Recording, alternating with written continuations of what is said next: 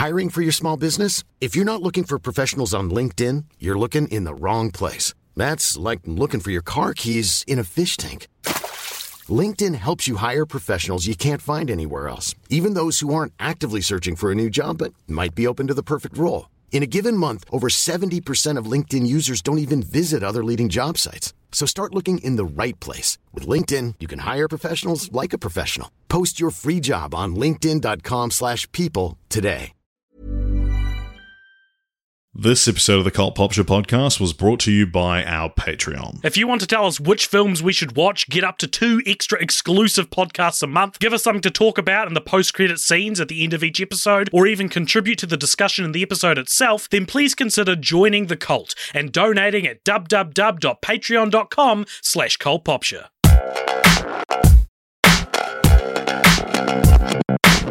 Boy, I am stuffed.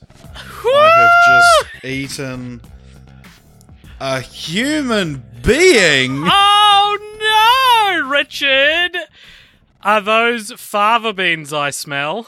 Mm, they went well with my nice Chianti. They went well with my $9 Sauvignon Blanc. with my uh, mango and pineapple pals. wow, is that alcoholic? Yeah. The, the Oh, vodka is Oh, the thank first. God. And the Oh, I list of flavors that it is, vodka is the first Mm. one. Nice. Welcome, everybody, to the Cult Popture podcast, specifically film franchise fortnights on the Cult Popture podcast, where we cover a different film franchise every fortnight. Richard, we've done fucking From the Kissing Godzilla to Godfather to God's Not Dead. We've done them all. We. Should we just say that every episode? Yeah. It's such a good tagline. I'm so glad because it also kind of does represent the spectrum of Mm. franchises, you know. Yeah. Uh, From yeah. big lizards to big mafia guys to the big man in the sky. from from genetically uh, made creatures to made men to the one who made it all. There we go. We could do this all day, but no, Richard. Uh, my name is AJ, firstly, and Richard, today it's time to buzz open the cranium of the Hannibal franchise. Sorry, it's time to buzz saw open the cranium of the Hannibal franchise. yeah, and for a little treat for me, not so much for those listening at home, but AJ's webcam is going bloody bonkers. I say we just leave it. Hopefully, it'll behave because like, there's so many cords down here, and Mm, well- I don't want to unplug one of them. But we are talking about quite a quite a scary franchise, and AJ, that's scared. given me the heebie uh, jeebies. Wow, that makes sense. Because, Richard, the Hannibal franchise is a series of five films based on four novels, uh, written by Thomas Harris. The novels in order are Red Dragon in 1981, The Silence of the Lambs in 1988, Hannibal in 2001, and Hannibal Rising in 2006. Someone Uh, ran out of ideas. it creates a pretty interesting timeline when paired up with the five films because we had Manhunter um, based on Red Dragon in 1986, which was so that came out before the release of the Silence of the Lambs novel, which I Oh, didn't know yeah. until re- researching this. Then the Silence of the Lambs in 1991, a- again before Hannibal or Rising were even written. Uh, then Hannibal in 2001 released the same year as the book it was based off. Um, then Red Dragon, uh, the, another Red Dragon adaptation in 2002, only a year after Hannibal, both the book and the novel. And then the um, it was the as I said the second adaptation, and then finally Hannibal Rising in 2007, a year after the Harris penned novel, and he also penned the screenplay. So he Wow. wrote he wrote them at the same Man time. loves to write. What can I Does say? he though? I reckon he ran out of ideas around the the end of the 80s.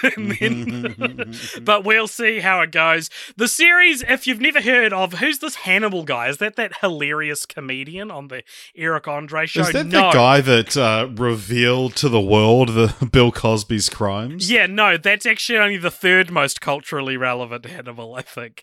Uh, we won't be discussing the other two, but the, the one we will be discussing is at the center Wh- of a series. Wait, who's of the other one? The like Roman rule, who's a Roman guy? Is like a Hannibal the Great or some shit? It'll come up later. Will It, it it kind of. I read a quote that mentions Hannibal him. Roman guy. He was, There was a historical Hannibal. right. Okay. Yeah. Okay. Cool. He- I was He's most famous for what he did in the Second Punic War. Exactly. The Second Punic War. Yeah. No, but the, the Hannibal we're talking about is at the center of a series of psychological thrillers, which are mostly around, uh, based around capturing some kind of eccentric serial killer, uh, while the lead investigator, who is either Will Graham or Clarice Starling, depending on the film, reluctantly accepts help from the infamous incarcerated forensic psychiatrist and actual cannibal himself, uh, Hannibal Lecter, or at least that's what Manhunter and The Silence of the Lambs and Red Dragon are about. Hannibal and Hannibal Rising bring the character to the, forefront, for better or worse. Think. Hmm. Is it for better or worse? You tell me. Uh, worse. Oh, oh, okay. Uh, the series, or at least 1991's The Silence of the Lambs, is one of the bigger imprints on pop culture we'll have covered on the podcast, with Sir Anthony Hopkins' portrayal of Hannibal Lecter in the middle three films, though again, mainly just in the first of the middle three films. uh, considered to be one of the greatest acting performances of all time, of one of the most iconic villains and characters of all time. In 2003, Lecter, as portrayed by Hopkins, was named the greatest villain in American cinema by the American Film Institute. So we're dealing with some pretty pretty heavy hitting Because this pop is culture. um probably you're probably gonna want to say this when we get to Silence of the Lambs, but yeah, the one Best Picture at the Oscars and yeah, it's the- my next next talking point. You have an uncanny ability to do that. It's like uh, we should share these docs so that you can just say the next bit, and it'll be this like synchronized presentation. Are you going to uh, are you going to ask me how many films have won Best Picture that we've covered? Or Uh, well, that's not exactly what I've written down, but how many films have we covered? is it? I, I was thinking about this. Is it five? I didn't look it up. You'll have to tell me. Uh, Rocky, both Godfathers, Return of the King, and this. That might be true. Yeah, I can't imagine we've covered very many Oscar films on this podcast. I don't know. I, I feel like we've had a few nominees we've mentioned, Maybe. but Nah. but yeah, it's very it's very uh, uh, uncommon for a part of a franchise to win. Yes. Well, The Silence of the Lambs, of course, also uh, is, is one of only three films to ever win the Big Five Academy Awards, um, taking out Best Picture, Best Director for Jonathan Demme, Best Lead Actor for Anthony Hopkins, Best Lead Actress for Jodie Foster, and Best Screenplay, either original or adapted in this case, and the other two cases adapted. So no I one's understand. got the Big Five with um, original screenplay. Yeah, the, the one of the biggest sort of sweeps we've seen, though. Obviously, everything everywhere all at once, which won Mm. picture, writing, original, directing, and three acting awards. No, nothing's ever won. That. I'd say that's better. Yeah, nothing's ever won that run of awards, but Mm. uh, yeah, I think it's the third or fourth film to win three acting awards. Nothing's ever won all four, and one of my the thing I find most interesting is that the one of the other films that's won three acting awards was Streetcar Named Desire, and the only person who didn't win for that film was Marlon Brando, lost Best Actor, and it's like you study acting. That is the performance that invented Yeah, right. good acting. like Yeah, before yeah, that, it was the "How do you do, Missy?" Huh? like, and then It was sort of like how Hannibal Lecter talks when he's trying to be presentable. yeah, and then this one, and then his performance was like this super naturalistic. Um, there's there's a moment in Streetcar Named Desire where they're walking through the park together, and the actress he's talking with is playing. Uh, she drops one of her gloves, and he just picks it up and he starts like pulling the fingers of it back out, like you know that they were inverted, and sh- and you can see her panic because Mm. he's not supposed to pick it up or she wasn't supposed to drop it she doesn't know what to do but he is just so deep in that character he can just and it's like it, it- it's it's you can see the you can see the moment in history where acting, Acting was, invented. invented. yeah.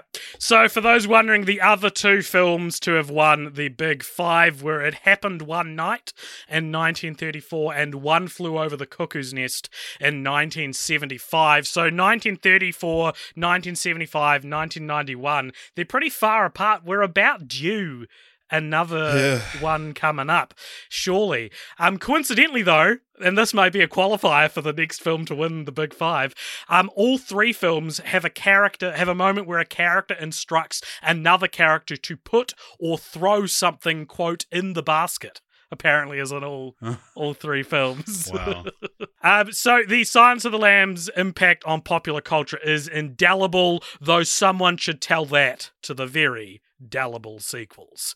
Uh, but before we get to those sequels, Richard, we do have to talk about this other thing that's not Silence of the Lambs, which is Manhunter. The original Hannibal Lecter film came out in 1986.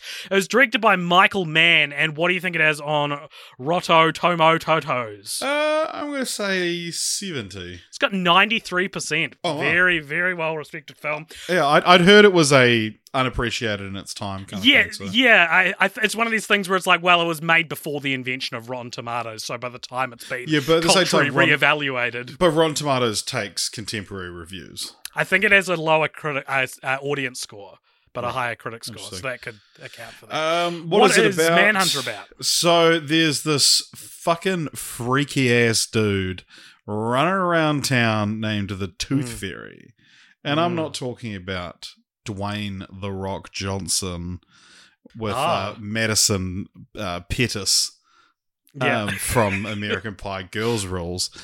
Mm. I'm talking about this this uh, uh, Dollarhyde. Francis Dollarhyde. Yeah, who's who's a serial killer, and it's it's a fairly straightforward detective movie in that kind of sense that it's gathering Mhm. clues and evidence to track this guy down, but he does. Uh, Will Graham, who's the detective, must he has to get assistance from this guy Hannibal Lecter, who he has uh, gone toe to toe with in the past and barely made it out alive. Mm, yes. Yeah. Um, so uh, the Tooth Fairy or Red Dragon, as he'd prefer to be called, because he, he Not calling him buys into this like spirituality of the um the Red Dragon myth. Um, he is basically uh, going around murdering entire families because he is this. He's got like a hare lip, so he thinks he's like this disfigured monster, and he wants to like force people to to make him feel love. So he's killing a bunch of people, and yeah, Will Graham um, has has he's he left it all behind after Hannibal Lecter nearly killed him when he arrested him. But he's approached by uh, Jack Crawford and asked to just do one last case because no one can do it like Will Graham. No one ha- is able to step into the mind of a killer like Will Graham. No one is able, Richard, to hunt men. Like Will Graham is, Manhunter. Will Um, Graham find his man. Yes, so to, uh, the film stars uh, Tom Noonan as um, Francis Dollarhyde. You've also got I Brian knew a guy Cox as- called Tim Noonan. Uh, so did I. I bet it was the same guy, and we've just never d- discussed that. We Really? know him before. Totally, How do you know Tim totally. Noonan? Went to my intermediate. Went to my yeah, because he was the year below me yeah, in high yeah, school, yeah. and yeah, what a beautiful moment. We both know this guy. Tim Um, was also- great. Yeah, we were we were um yeah, we became real good buddies. Um we were in a few a cool plays guy. together. He's a good dude. And his, his older brother was cool as well. If you're listening to this, Tim, you and I were once at someone's birthday party, and to this day, I think you made me laugh the hardest I've ever laughed in my life. Wow. Um, I can't even remember what he said, but I was like nearly like incapacitated because I couldn't breathe from laughing. yeah, he's Tim a Noonan, funny, great funny guy. guy, man. uh, well, he was when he was twelve. Maybe Yeah, or when he was, like, maybe he's not 16, there. um, yeah. So uh, Brian Cox as as Hannibal Lecter, Dennis Farina as Jack Crawford, uh, Joan Allen as uh, Reba, an unrecognizable Stephen Lang as Freddie Lounds. I could not believe it was Stephen Lang. The bad guy from Avatar is this like Raggedy Andy looking motherfucker in this movie. His, like, He his skin's not even so blue. different. uh, and of course, uh, William Petersen plays um, uh, Will Graham. And do you know who that is? He went on to play Gil Grissom in CSI. Yeah, I That's. Grissom. I don't know. Well, I don't know anything about CSI, so Ah, well, I was so sure. I found that out this afternoon when I was looking up because because this film is is very a very influential cult film and is said to have influenced things like CSI and sort Mm. of like was one of the first instances of forensic science being displayed on screen in a film. So, what did you think of Manhunter, Richard? Uh, I'm so. I just want to quickly look up who this. Uh, Should quickly look up Tim. Noonan. well, I was trying to find Tim Noonan's. I found his brother. yeah, But wh- what if there is no more Tim Noonan? what? Like he died? Well, I don't know. I don't want to say that. But he, uh, he, well, he doesn't even use social media by the looks of it. Oh, maybe he's off the grid. Damn, that's That'd be- He would that's- too. Fuck, he's cool. That's classic Noons. that's really funny. That's never never come up before. Gil Grissom. All right, let's look at this guy. Yeah, nah. Sorry, I don't. I don't know CSI I don't know like, her. at all. I know very little, but that's one. Of well, the no. I things mean, you're do the know. you're the you're the expert. Thank you. yeah, I mean, yeah. This, so this movie was cool. I think. hmm I don't know. I I'm gonna come right out and say it. I've been very distracted all week, and my comprehension of these films isn't going to be as uh as high as it normally is. Uh, my review Okay. for You did a good uh, rundown of what it's about just before, so at least you're well, comprehending a thank little you bit. for that. The it's because I it's because I saw it twice, like because it's it's Yeah. also the plot of Red Dragon. but the yeah my review i remember my review for when after i saw dungeons and dragons honor among thieves people asked me what Mm. i thought of it my review was it's a good movie but i was so tired and grumpy the whole time i didn't Mm. enjoy it Mm. and i think that's been i've been tired and grumpy all week and Well, so, I mean, most of these movies are bad. There's only really two that you needed to feel good about. yeah that, that's yeah i guess that's a that's a fair point but i think that like there's such a pressure on this episode Yeah, yeah, right. It's a, it's a blockbuster franchise. The Discord's been ablaze with conversation about what our conversation will Mm, be. well, people have been like, people have said, I've I've never been more excited for an episode. Like we just dropped you guys a day plus long Scooby Doo episode, and No you and you and you wanted this more than that, and it's like. I, I, I know there's a TV show as well, and the TV show's um Bryan Fuller, that's his name, right? Yeah. Um, that great showrunner, and so I can understand why people are obsessed with the TV show, but I didn't get that from the movies right. which I'm uh, which I'm sure will be a recurring motif that I don't In get what, what, you'll podcast? see. Yeah, I don't, I don't get a recurring motif. yeah. Well, no, I get it, man. I think that watching when you're in a bad mood, watching a good movie can be exhausting. Whereas when you're in a bad mood, watching a, a bad movie, it's just it flows through you, and you're like, Mm, in some ways, this means more to me than any good movie ever could. yeah, was that a Hannibal reference? no, not at all. It was just straight off the top of my my little dome. I knew uh, next to nothing about Manhunter. Mm, it was one of those things where it was like, did you know there's a Hannibal Lecter movie that was made before Silence of the Lambs? I, I think yeah, I I knew that much. I knew Yeah, that there was yeah. like there's this franchise where you know Anthony Hopkins plays him in what three movies, Mm. and then I knew there's a prequel, but I always knew somewhere in the back of my mind, oh, there's a secret Yeah. first film. Yeah. Yeah, I probably read it on cracked.com in 2010 or like Six, Six movies you can't believe had prequels. um, I knew it was based on Red Dragon, and I knew it was directed by Michael Mann. Didn't know anything did, else. I not didn't even know that it was Michael Mann until I watched the film. Right, I, I, I'm not even that familiar with Michael Mann to be honest. But I watched this movie. I, I um went went to bed. It was about half past midnight. I, I chucked it on my laptop. I curled up in bed, and I was like, ah, I'll, I'll start it now, and maybe I can finish it tomorrow because I was a bit behind when I needed to have watched it by. And Richard, I was just absolutely transfixed by it. I watched the whole thing through. It reminded me of being lost in a really good book, which is a feeling I haven't had for Mm, years yeah. because I can't read. I think, um, yeah, like surely It's more like being lost in a really good movie. I Like- I don't know how to explain it. It was just it was this like, Like I mean, I'm I'm know- familiar with getting lost in a good movie as a concept. you didn't need to make an different. analogous to something. No, no, it's different because this was like I should I should be turning this off and going to sleep and finishing it tomorrow. But in in like it was like I was under the covers with a flashlight reading this gripping novel. You know, like I was so drawn to it that like you know, going to bed at a reasonable time be damned, I have to finish yeah. the story. Um I I absolutely adored this, dude. I think this is the most I've enjoyed a film that I haven't seen before for the podcast in years. I'm I'm tr- I'm trying to think um the big ones that come up whenever I'm like what what what are Yeah. some of my favorite films that I discovered through film franchise? God's not dead or light and darkness. God's not dead we the say- people. Scream 1 and 2 and Nymphomaniac Part 1 or Volume 1 Yeah. are the three that I always think of are like these are ones I discovered through the podcast that I just Mm. absolutely adored.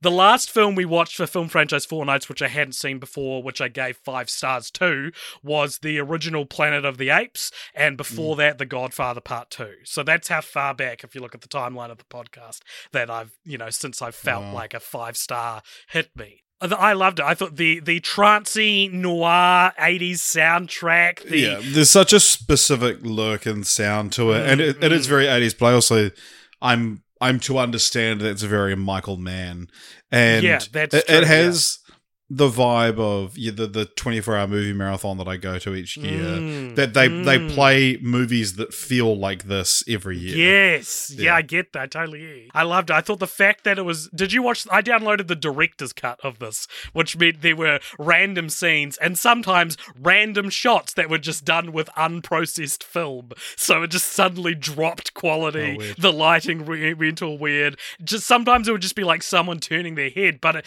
it just felt so authentic and real because of that. Yeah, I- I I I, was just blown away by it. fucking did not watch the director's cut. I I'm kind of against director's cuts. Well, in this case, he said it wasn't really a director's cut because no one was fighting him.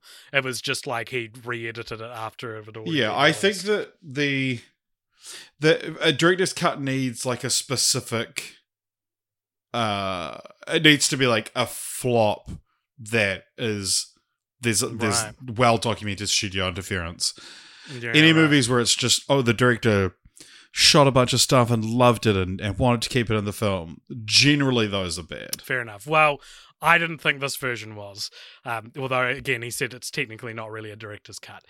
I thought um, there was this ethereal like spirituality to this film, and a lot of that's the like red dragon mysticism there, and just I guess noir having like slight like sort of samurai influences as well, like these things like like seep into the into the film. There's a scene where Dollarhyde, um, who's the serial killer, he falls in love with a blind woman who works at the photo processing place that they work at.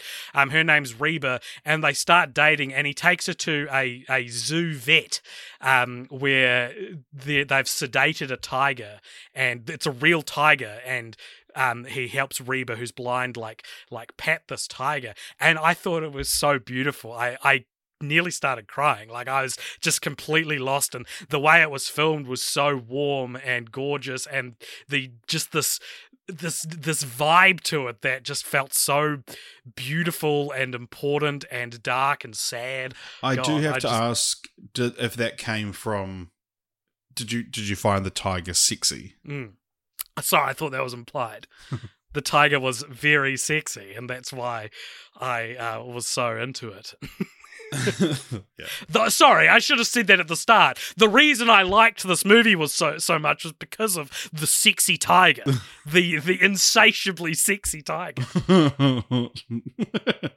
Um, I thought uh, Tom Noonan was impeccable as Dollarhyde. He's so creepy. There's a bit where he so he kidnaps Freddie Lounds, Stephen Lang's character, who's a um uh, like a creepy you know gossip journalist for the the local paper um and he's like tied him up and he's he's showing him like a a 1986 version of a PowerPoint presentation of like I guess a slideshow of um of like all the you know the Red Dragon mythos, and he's like there's and then he goes, "Do you see? Da da da da da. Do you see?"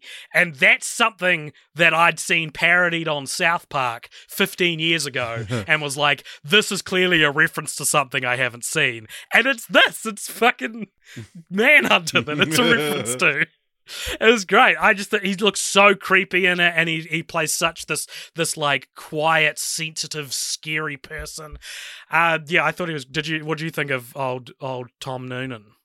Do you like Tom Noonan? He's no Tim Noonan. No, I'll say that he's much. no Tim Noonan. I just want to make it clear.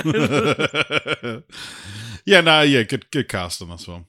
Mm, I- mm. uh, what do you think of? Uh, Brian Cox is is yeah, Hannibal. Brian Cox is Hannibal. Yeah, it's I, I haven't. Re- I think I watched the first couple episodes of Hannibal, the TV series, but th- which is obviously a very different Hannibal to Mhm. Anthony Hopkins.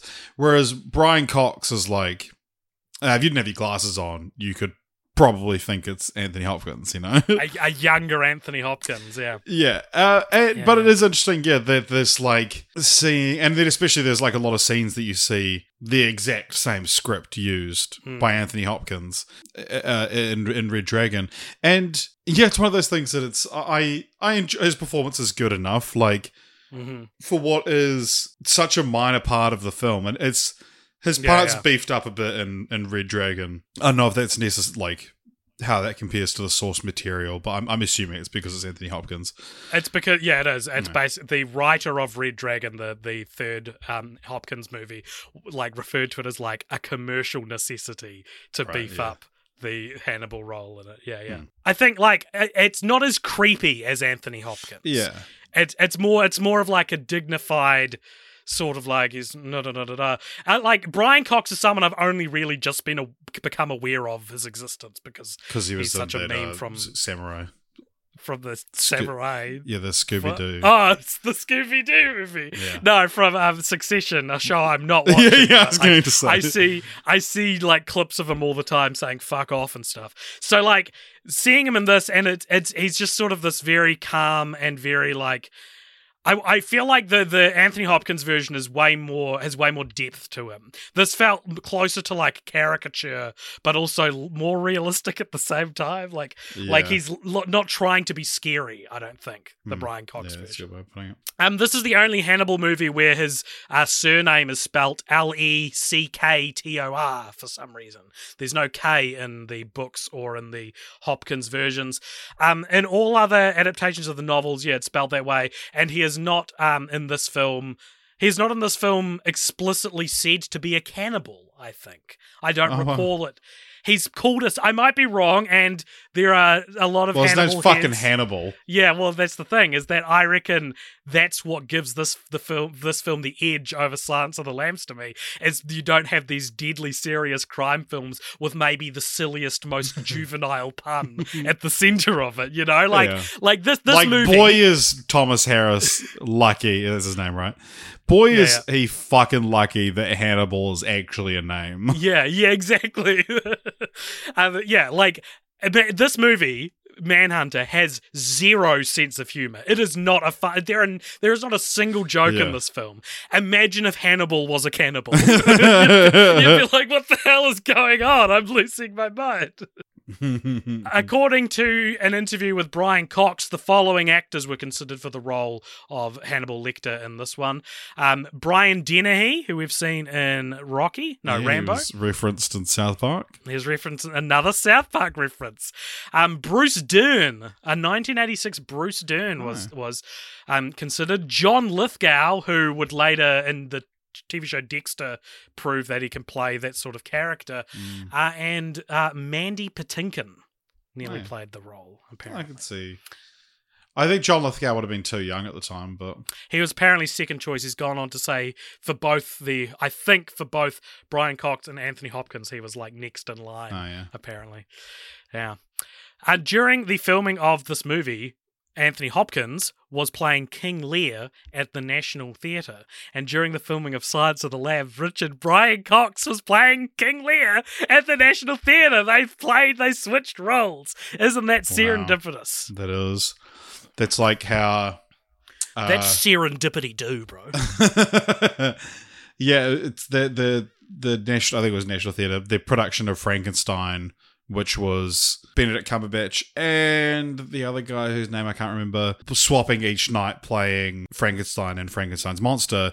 But the other guy whose name I've forgotten plays Sherlock on Elementary. And this was like years before either of them were cast as Sherlock. Nice, nice.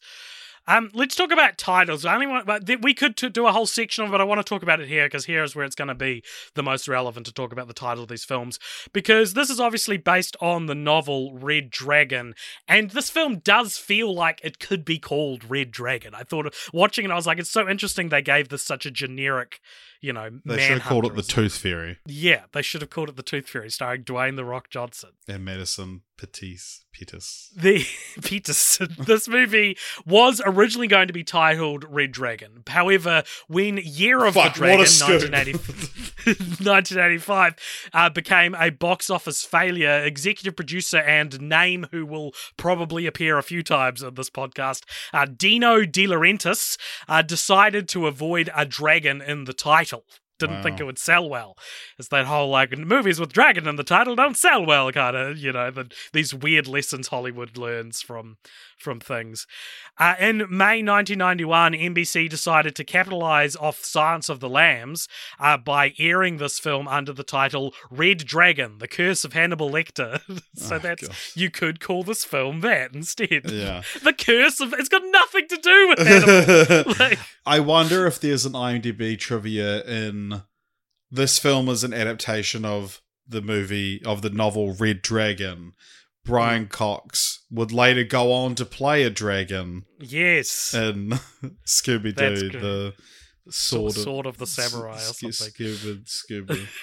Um, William Petersen, Gil Grissom himself, also said that another reason for the change was because people thought it sounded like a martial arts film, and with Bruce Lee knocking out dragon movies at the time, um, he didn't. He said, and Dino, in his wisdom, decided people would think it was a, a kung fu movie.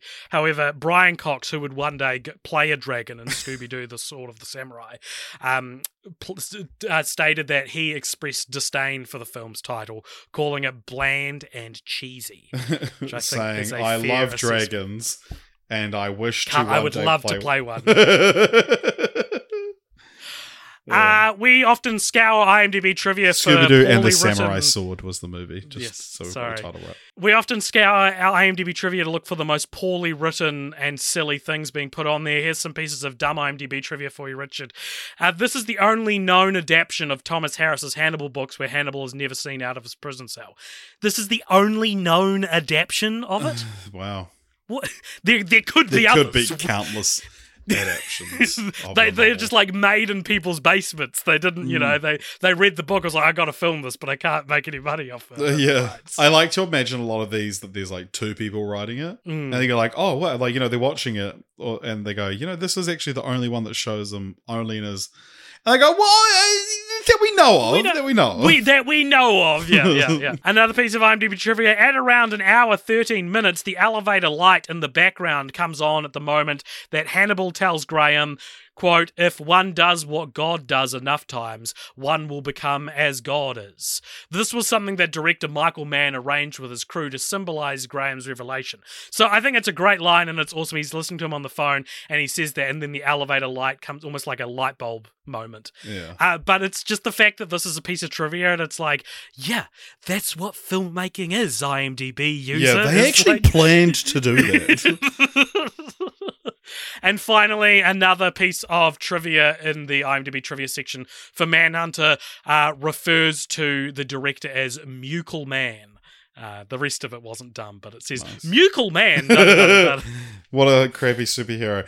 One thought on Manhunter that's uh, relevant sort of to the wide discussion that there's a scene in this, my favorite scene in this movie, my favorite scene in Red Dragon, is when Hannibal Lecter is trying to get Will Graham's home address and he calls up this university and is like, Hi there, my name's so and so from this Bob courier." Greer. He Bob says. Greer from- this courier and he's like, I've got this package, but I don't have the address. And he's, he's calling, he's like, Can you just pop into the office and just uh, uh, that that'll be in the Rolodex there, and they're like, oh, you know, sorry, I can't go in his office, and it's like, oh, sorry, like I I need to get this on the courier truck post haste, which is the name of a courier in New Zealand, and My dad used to work for them. oh, we're just learning so much about each other today. I know this Stuff- is so beautiful. Stuff that I can't believe didn't come up earlier in our friendship.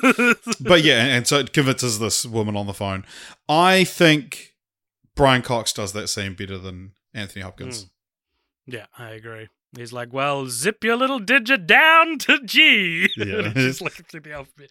Yeah, um, and he of course does that because he's communicating with Dollarhyde, and he manages to tell Dollarhyde Will Graham's family home, and they have to race. Oh, it's so good! It's so good. We've got we do a little segment that we sometimes forget to do on this uh on this show, Richard, and it's going to be fucking useless for the the Hannibal Lecter episode. But we like to ask French whys. Why was this film good enough to warrant going further? And it's maybe something we should probably do, do after Silence of the Lambs instead of after Manhunter. But it's this. The answer is it's this weird concoction of like. Well, this one did well, and there's another book, and then they did the other book, and they were like, "Well, the movie did well, so let's get the Yeah. author to write another novel." And it switched back and forth, and um, much to, to the entire franchise's detriment, I think. Um, Yeah. But yeah, we are moving on now to the the crown jewel in this franchise's uh, in its crown. Uh, which is The Silence of the Lambs, came out in 1991, directed by a guy named Jonathan 91. 91. directed by Jonathan Demme. Um, is it Dem? Would you say Dem? yeah, it's a dim. Demi? Demi Moore? Directed by Demi Moore?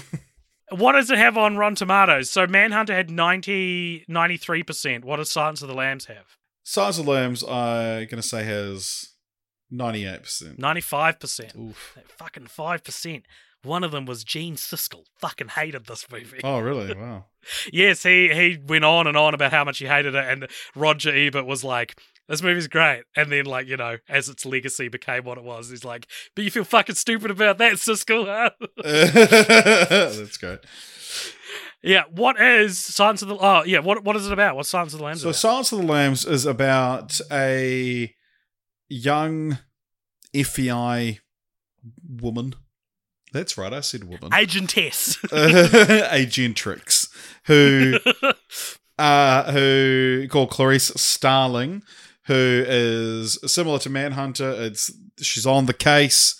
She is hunting down a killer known as Buffalo Bill, who kidnaps women, skins them alive, well, or skins them, and detective film. She's chasing him down, but Yep. she seeks the advice of Hannibal Lecter, this time played Mm. by Anthony Hopkins. oh. And he sort of takes a liking to her. They have this weird pseudo sexual relationship. A Hey. rapport. Yeah, the, yeah, but a, a rapport, and there's like this will they, won't they element to Okay. I don't know if it's if it's it's more. I don't know if sexual is the right word, but it's like a fixation. Yeah. Well, it's like you with dolphins, where it's like, yeah, it is. It is a little bit sexual. I think I think it becomes that in the sequels I'm choosing to ignore the canon of. I think there's a there's more of a I think fixation's a good way of putting it. Yeah. respect in this. Well, yeah. I, I also think that it's like, I mean, obviously the whole point of Hannibal Lecter is that he gets inside your head, and Mm. Clarice is he's getting inside her head more than she would probably care to admit, and I think that he's not getting in as far as he would like to. ah, and- so it's an Edward Cullen Yeah. Bella Swan situation. yeah, Interesting. yeah, Yeah, so she helps uh, Hannibal Lecter sort of gives her the clues and to ends up help escaping her- from prison as well. At the end. ends up escaping. Yep. Um. So while some Oscar stats will proudly tout this film as one of only three sequels to ever win Best Picture, um, the other two being Godfather Part Two and Lord of the Rings: Return of the King, I would regard The Silence of the Lambs as obviously a new continuity, yeah, uh, and not just because the returning characters are completely recast, and not just because they made another adaptation of Red Dragon as a prequel, and not just because Richard, the rich tone and style of Manhunter is completely absent here, but because the surname is spelt different. Mm. That's why this is officially not a sequel. wow, that's great. So you talk about the, Gene- the, the rich sort Yep. of visual style. I, I Silence of the Lambs, watching it, I mean, I've seen this movie a few times, but watching it this time, I was really aware of the very sort of distinct directorial style yeah, of it because Yeah. I, I'd always, you know, I knew it won the big five, and with with the Oscars, a lot of the times, you know, best dir- best director can just go to, you know, the be- no one's going to just complain if it goes to just the best film of the year, you know. Mhm. And but then when you have ones that it's like, okay, yeah, that one actually had a really clear directorial voice, but it maybe wasn't the best film. And yeah, this one, like, yeah, well, watching it again, it's like it actually does have this really clear directorial voice, and how, particularly in how it plays with eye lines. yeah, and yeah, totally. there's a fucking a million video essays about this, I'm sure, but it's like that first meeting of Hannibal and Clarice. You, you, when you're shooting a scene, you know you have two characters looking at each other, and you put the camera anywhere on one side of the line, so over the shoulder, so that it gives the illusion that one character is looking right to left and the other character is looking left to right, or vice versa. But there's a certain moment the camera gets closer and closer so that the eye lines are just barely off camera, and then at the moments where it like really, you know, oh, he's got her, the he the, he starts directly addressing the camera, and it's most notable in that scene. But it's people talking directly to the camera as if you're the point of view of the character listening to them is used mm. like quite quite a lot throughout the film. It's, it's really So whenever whenever there's a conversation with Clarice, the way it's framed is she'll be to the side of the frame, talking into the negative space to the side of the shot, and then the reverse shot will be someone facing directly into the camera, replying to her. Yeah. And there's this whole it's this whole thing about like Clarice is this small fish in the big pond that is the FBI. It, it emphasizes um, the fact that she's a woman in a male dominated uh, field Hmm. um, quite a lot, and it's we'll talk about it soon. But there is Yeah. there is a lot about sort of gender in this. Yeah. so- Also, the the whole thing about playing with eye lines and and why that's sort of impressive as a director is that that that is I feel like It one looks of like you've fucked it up if you get it wrong. that's the thing. Yeah, yeah. That Yeah, that it's like yeah. it's one of the most intriguing things to play with, but it's also like one of the hardest and fastest rules of Hmm. filmmaking is like the shots will not make sense, especially if you've got more than two characters. Well, if you've got only two characters, you can play with it quite a bit. If you've got wide shots to establish where they are in relation to each other, Hmm. but if you've got multiple characters, you completely lose the ability to see who is talking to who. And it's Mm. something we've seen in more sort of amateur films that they just focus on this person is talking, so here's a shot of them. And it's like, well, okay, if they're looking, if they're addressing this person to the right, but in the wide shot, that person's on the left of Mm. them. And it's it's so Yeah. easy to fuck up. But yeah, it, it is, it's, it's a bold choice and one that's very easy to fuck up. So nailing it, I think, Yeah. is like actually the sign of a good director. Yeah, I agree. Um, well, speaking of directors, Richard, it wasn't always Jonathan Demme on board. Uh, one Gene Hackman originally bought the rights to the novel um, back in the 80s and planned to direct and potentially play Hannibal. Clarice. Or oh, he was actually more, he, he was going to play Hannibal, then was going to be like, no, I'll be Jack Crawford uh, before he, Like Clarice's boss. so, yeah, yeah. There was some other film that Gene Hackman was in where he was like a violent character, and afterwards Gene Hackman was like, "I don't want to play violent Mississippi characters anymore." Burning. something like that." Yeah. Um, and so he lost interest midway through the script being written by the T- Tal Tally or something. Who who wrote Ted the Tally. screenplay? Ted Tally. And uh and uh basically someone else was like, no no no, don't stop writing this. The novel is so good. Apparently Jodie Foster already had her clause in the the book, like wanting and I didn't know this. Do you know Jodie Foster already won an Oscar by this point? Clarice was her second Oscar. Oh wow! It was. Oh, she was nominated for Taxi Driver. Uh, but she won for The Accused in 1989. Oh yes. So, yes, S- yes. Of the Lambs, his second Oscar. That's crazy. I think that's crazy. Uh, so the yeah, so everyone, this is you know this is in in the behind the scenes of Hollywood. Everyone is like, we got to get on the Silence of the Lambs adaptation train. Like, have you read the book? You know, like that's the vibe. And then Orion picked up the um the funding. They got Jonathan Demme on board, who was offered the the uh, the the chance to direct. He read the novel and was like, "Of course, I'll direct it," uh, because everyone thought this was going to be a hit. And Richard, I don't want to spoil the ending for you, but they catch Buffalo Bill, and What? Hannibal gets away. and they were right. It was a hit. Everyone Everyone loved ah! Silence of the Lambs. But did you love it? Did you love Silence of the Lambs, Richard? You said you'd seen it before. What are your thoughts? So- Is this a five star film? Other times I'd seen it, loved it. Five Hmm. stars. This time I was just so tired and so grumpy. I gave it four and a half stars. Wow. So bloody counting the bloody lambs, falling asleep. Yeah. Don't be too don't be too silent, you lambs. I won't be able to I'll fall bloody right I'll, asleep I'll in fall, your fall bloody asleep. Yeah, yeah, yeah. Yeah. Um I I've always loved this film. Yeah, I, I, think I, it's I do think it's a fantastic film. Um, I actually think I love it a little bit more than you. I I think it balances the theatricality of Lecter with the groundedness of everything else in the story. Like, Mm. like a movie with these serial killers in it should be fucking ridiculous, but Mm. it's like it's like real life. Like it's just a serious film, and it's just these like powerhouse performances um dropped in the middle of it. I do think Manhunter is is slightly better. Well, Manhunter's more catered to my specific tastes, I think. And there's a there's a whole cast of of you know it's not just Anthony Hopkins and and Jodie Foster in this. You've got Ted Levine as Buffalo Bill slash James Gumb. Give me your best Buffalo Bill impression. How's your how's your Buffalo Bill? Give me a line. Um, It puts the are you- lotion on its skin. yeah, I love it. I love Give me yours. like Ted Give me yours. I know you want to do it. You've got to suck your uh larynx shut or what your esophagus shut. Sort of, sort of. So I can go like um Richard, fuck me. I'd fuck me. I'd fuck me so hard. Yeah. You got to like really like clasp your entire throat area What- okay. shut to get the. So that was two points.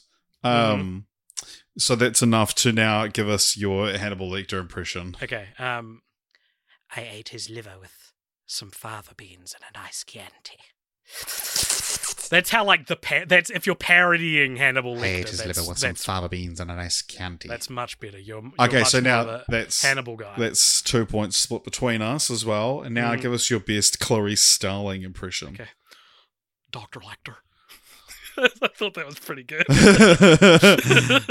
I the, the one that I kept on that got stuck in my head that I kept saying is when she walks in and someone says something to her and Hannibal Oh, yeah. says, "What did he say to you?" And she goes, "He said I can smell your cunt." It's so silly, man. It's so great though. It's such a great. It's such a scary scene. I thought I, I've Um, done it better than that.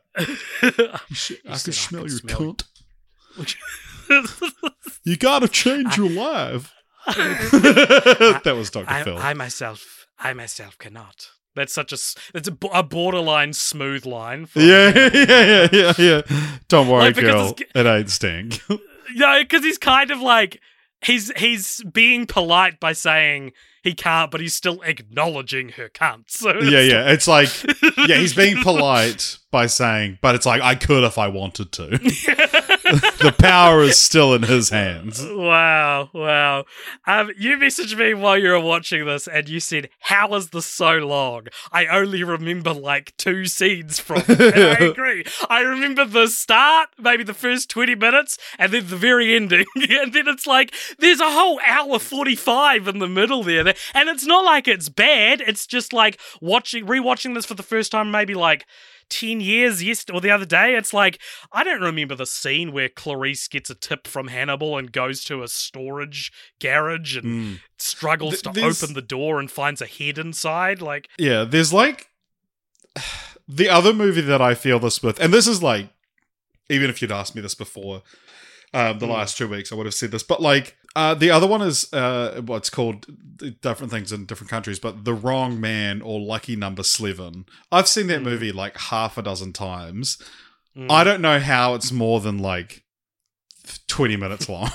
like, I don't remember 90% of that movie. And same with this. And it's not even that I watch it and I go, oh, yeah, it has this scene in it. Even when I'm watching it, I'm like, why is it not fit? Like, what?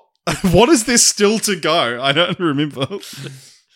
um, and even like now, having watched it a few days ago, I still only remember it being about 30 minutes. Mm, mm, mm. Did you know, Richard, that even though Manhunter is not in the same continuity as this, that two actors return? wow. to to the the franchise playing different characters and in fact one of these two actors reprises the role in Hannibal and Red Dragon as well. Do you know who they are? Anthony Hopkins and Jodie Foster. No, incorrect. no, um, the uh, Frankie Faison, who played uh, who plays Lieutenant Fisk and Manhunter, and he plays Barney, the the like guy that works at the prison in in this, and he's in the sequels as well. Um, and Dan Butler played an FBI fingerprint expert in Manhunter, and is is an entomologist in this movie. So there was obviously some kind of like.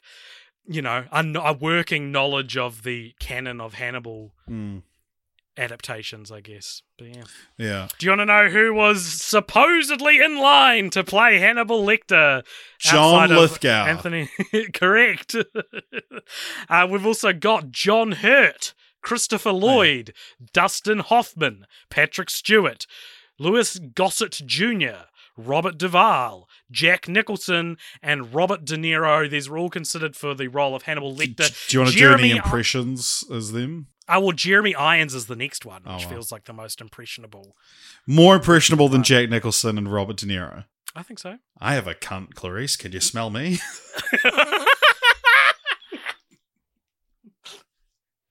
I'm gone. I'm in orbit. My sides are in orbit.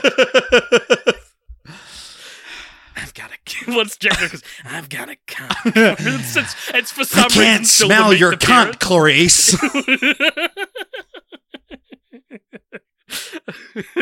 Patrick Stewart, that, that should be an easy one. I, I can't, I can't, I get so nervous whenever I step up to the plate to do an impression.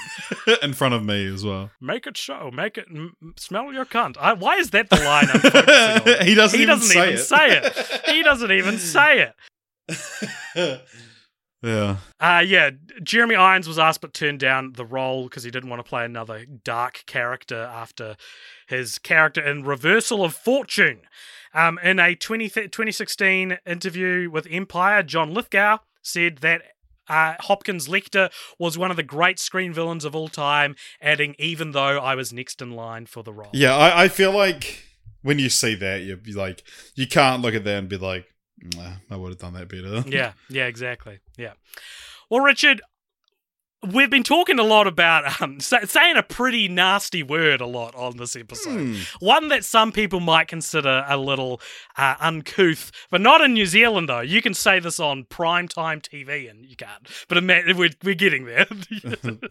um, but Four Richard, there, there there are some other things that are potentially offensive in this film that we, as stewards of the franchise, as stewards of pop culture, need to talk about. So put on your 3D glasses because we're going to sit in the theater and have an interactive 4D experience with the problematic corner. Ooh, I bet this didn't age well. Let's get a laugh at someone else's expense. I have to warn you, this might get obscene. This the problematic corner where ain't nothing PC. It's impossible to talk about this movie without discussing sort of like maybe ever so slightly dated ideas around gender, specifically transgender stuff, a word they uh, do not use in this. They use more antiquated terms, uh, mainly because Buffalo Bill's whole deal is that he wants to be a woman, so he's kidnapping women and making a suit out of their skin so that he can be a woman. And I think when you remember this movie with 2020 vision, You 2020's all. vision, You forget all those scenes. Well, you just you don't mm-hmm. think about it. You, you're not mm. going like you know you're thinking about the enigmatic performances and, and things. But it does have kind of this like oh I don't know if this is saying anything good. But what you, what I never remember though is that they go out of their way in this film to be like Buffalo Bill is not a real trans person, which mm. sounds in a lot of ways like it could be more offensive. Yeah, but yeah, there's yeah. this whole there's this whole um thing they mention about like how he applied for reassignment surgery and they said no you're too violent. And apparently it's more pronounced in the novel like they go to they get like a medical doctor's opinion who is like no no trans people aren't actually this is not he is not representative of trans people. In fact he is not a trans person.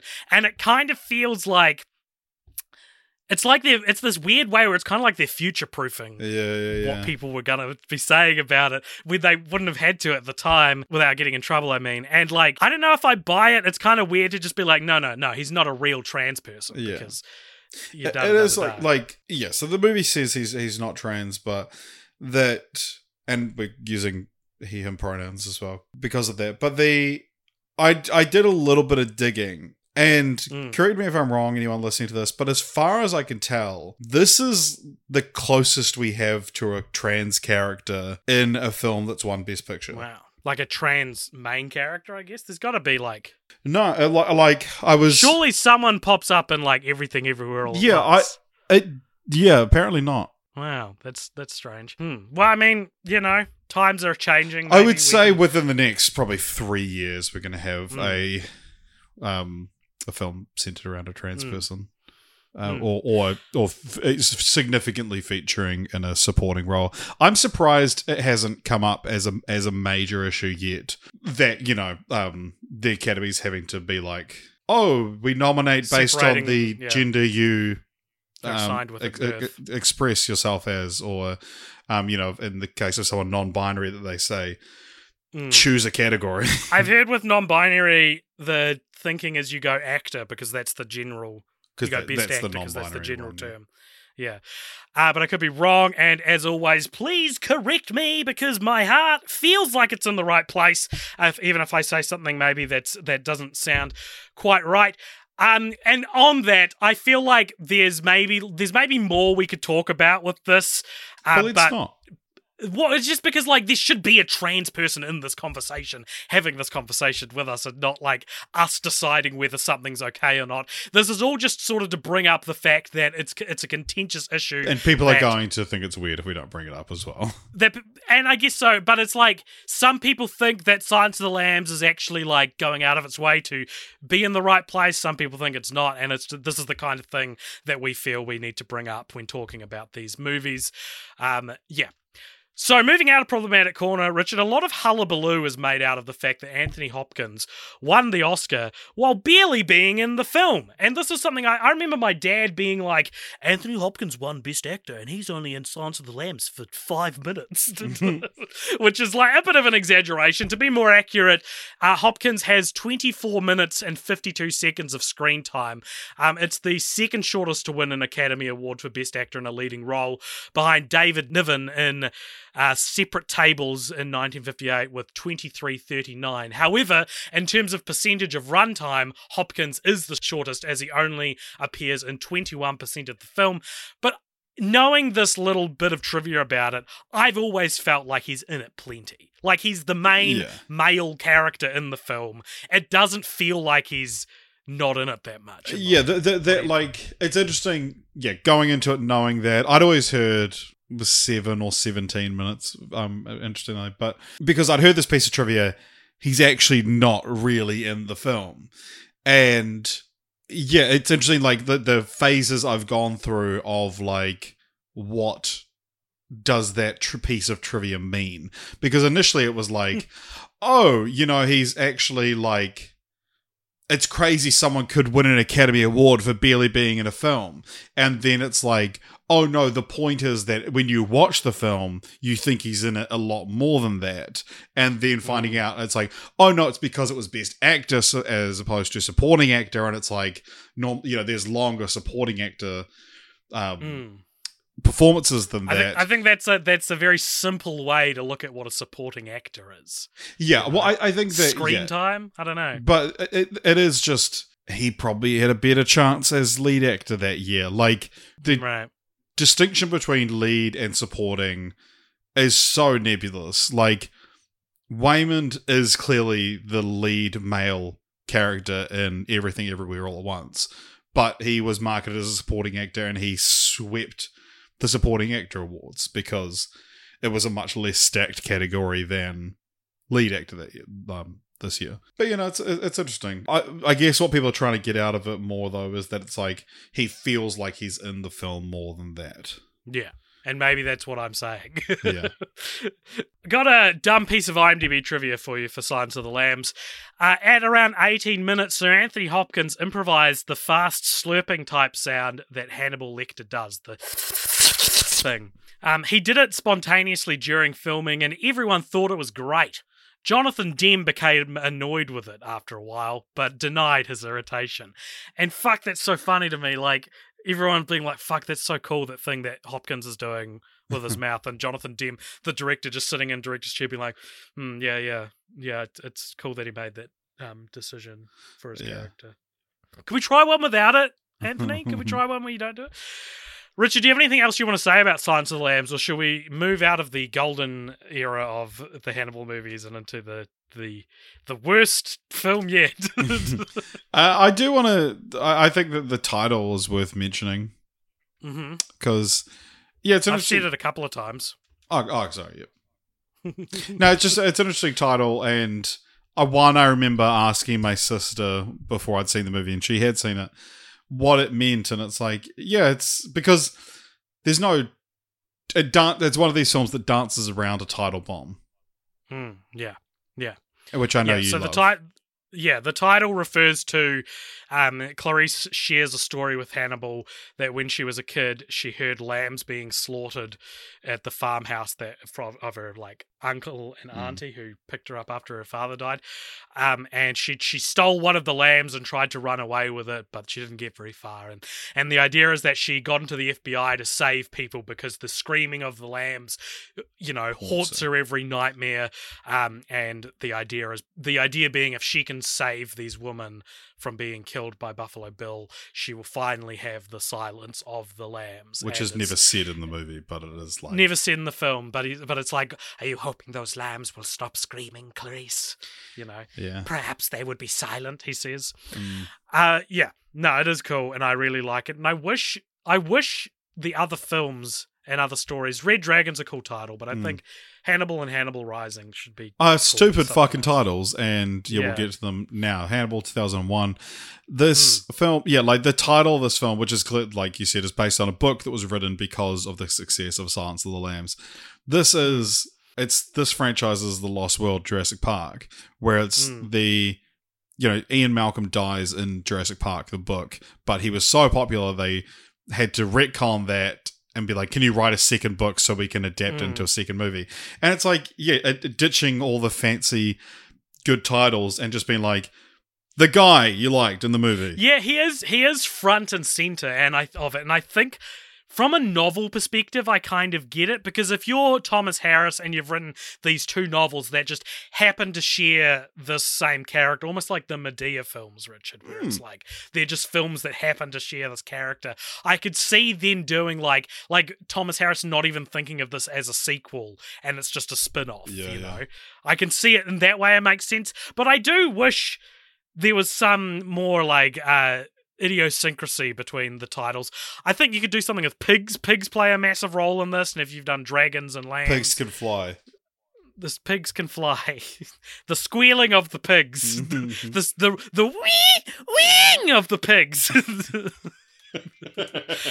yeah, but on the title though, with this film, the Hannibal franchise, Richard, has this pretty interesting distinction of being a rare example of a series that is not most commonly referred to by the title of the original film. People don't call these the the Silence of the Lambs movies, they call them the Hannibal movies.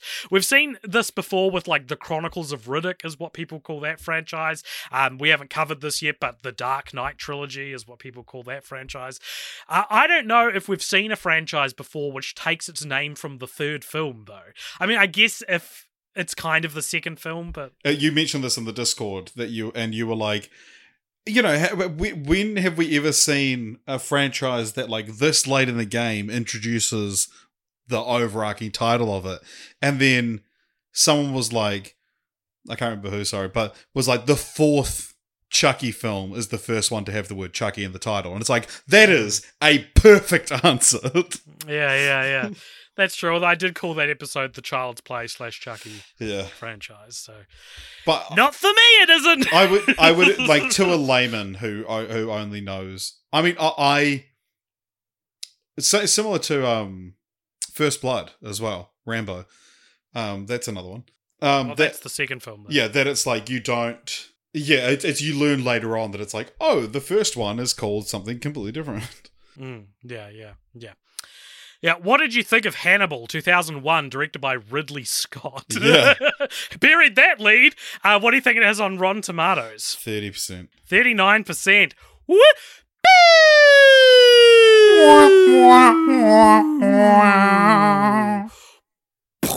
Yeah. Uh, We should do that every time there's a dramatic dip in a franchise quality. we should just every every Rotten Tomatoes. We should just do sound effects. Yeah. Every Rotten yeah. Tomatoes score. Uh, Yeah. So I'll, I'll tell you what it was about first, then we can go to what I thought of it. So this one, yeah, like you said, it's a lot more focused on Hannibal the cannibal, and this time now Julianne Moore. I only is- saw Manhunter. I didn't know.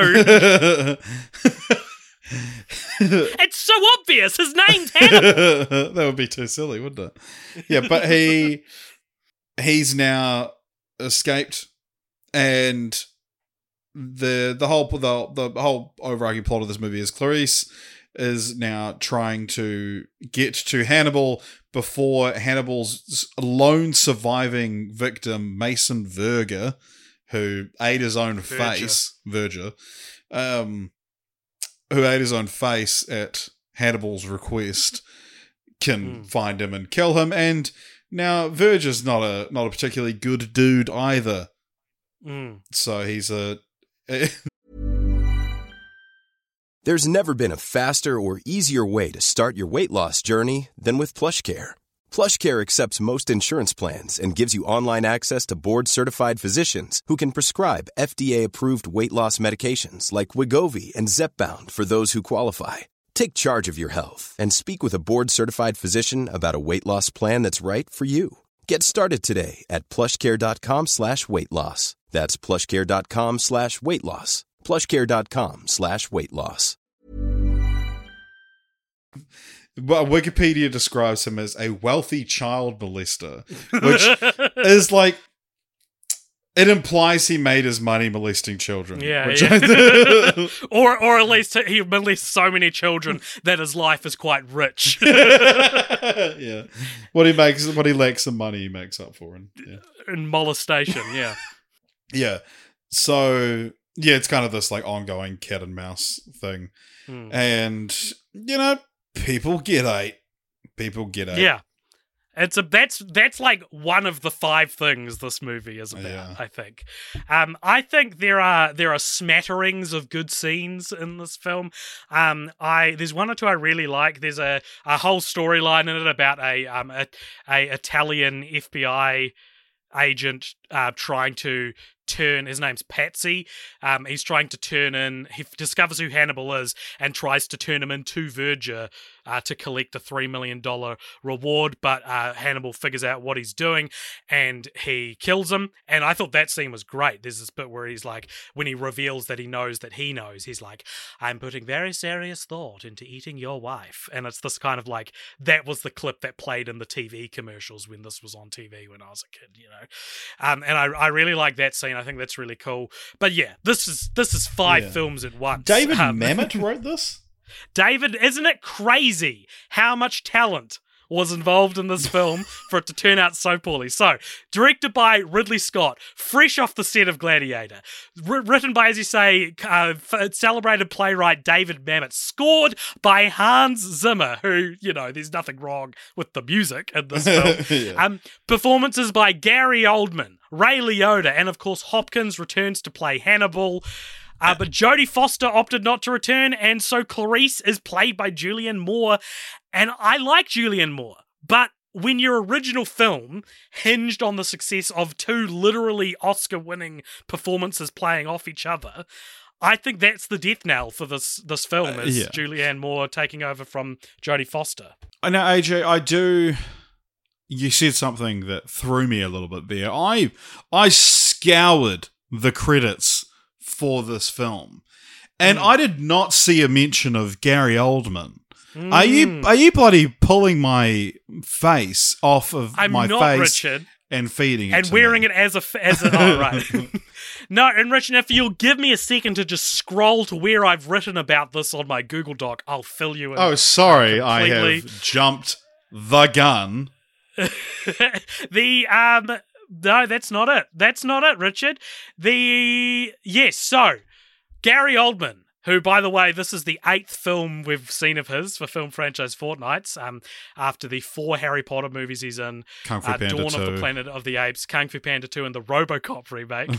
um, he initially, at least, was uncredited for his role in this, as there's a few reasons why. Some set make it sound like it was like a, a billing issue. Some, some he's like like Gary Oldman's like, no, no, it was that's part of the joke was that he It's a Gary character Oldman would like- face. Would yeah, it's a character without a face, and he said that um he they all thought it would be funny if the man of a thousand faces suddenly played a man with no face. Because Gary Oldman at the time had done Dracula, he'd done, you know, all these all these exciting A thousand roles. different faces. a thousand different faces. Yeah. Yeah. It's funny. Like I, I knew going into this movie. I've known for for years, for a, over a decade, that Mm. that oh my god, did you know that that guy is actually Gary Oldman? And I've seen people on on Reddit or whatever be astonished to find out that it was him. And you know what? I he's pretty good in it. And I mean, I fucking hate looking at the character, but yeah, but there's the in like wide shots, you can tell it's Mm. Gary Oldman. Really? Yeah, I reckon. Okay, interesting. Just think that'd be the wide shots and not the close ups. Well, but when there's less, you can see less. Um, because there's a he's you know wearing full prosthetics over his Yeah. face and so, right. but like when you just seeing like the shape of his head and his hairline, I'm like, Yeah. that's Gary Oldman. Yeah, yeah. I, I thought this film was real bad, Richard. I think it's one of those sequels as well, which borderline does kind of does some like irreparable damage to the original Yeah, film. Like, I really dislike how much it's emphasized that Lecter is specifically in love with Clarice. He kisses her at the end, and I think it's just less interesting to be that explicit with it. Like, it's always way more interesting to have it like bubbling beneath the surface and you'd be like ah is this it like like silence of the lambs is about as intense as i want to see their relationship be mm. like I think that's where it's at its most captivating. And I th- I don't know, I just I I'm so I was just so bewildered by the decisions uh, this movie makes. The we'll get more into this, but it draws a lot of attention to a lot more attention to the gore and violence. yeah. And I think It's gross. it ends up just being it's just silly as well. And it makes Hannibal a silly character and it makes the franchise Hmm. feel cheesier. I think these things are scarier when you're not seeing them because you're like, this is such a grounded normal movie. How can this guy have done these supposedly horrific things? Hmm. But in this movie, you see all these horrific things and it adds this like it's like this movie's like a sugar rush. Like, Hmm. oh, we know we've spent 10 years being terrified of, of the, the, the, the horror of the Silence of the Lambs. Let's make another one and just go whole hog into it and show all these gross, disgusting things that he'll do when he's uh, eating people. Uh, and there's a scene, a very famous scene before Hmm. Again, toward the this end of one this that film. I've known about. You know, Yeah. I learned about Yeah. this film exist this film's existence because I learned about this scene. Yeah, I remember seeing it on like Sky Movies, just the scene, and I I remembered it, but rewatching it now, I was like, this is horrific. Yeah, like this is and- this is like ruining the film with how gross. I will say like that like Ridley Scott and everyone involved probably thought, you know, the, the scene is supposed to be gross. yeah, but it's too gross. It's too gross. It's too gross. I hated it. I hated it. So do you want to do you want to describe what this? It's right at the end of the film. right at the end of the film, it's Ray Liotta has been who's uh, like a, a dirty cop that's a dirty FBI agent who's been doing deals with Verger to try and capture Hannibal so that Verger can murder Hannibal. Yeah, and so he has this. Yeah, he, he cuts the the takes the like skull cap off of Hannibal does off off of Ray Liotta to leave his brain exposed, and then there's the sort of like sack that covers your brain, and he Mm. slices that open, peels it off back, um, and then cuts out a little bit of uh, Ray Liotta's brain, and he talks about how you know we can actually live without parts of our brain, sort of thing, and you can actually like, and this, and it's completely true. You can perform like brain Mm. surgery on someone who's fully conscious, and because there's no actual um, receptors on the pain receptors on the brain or anything.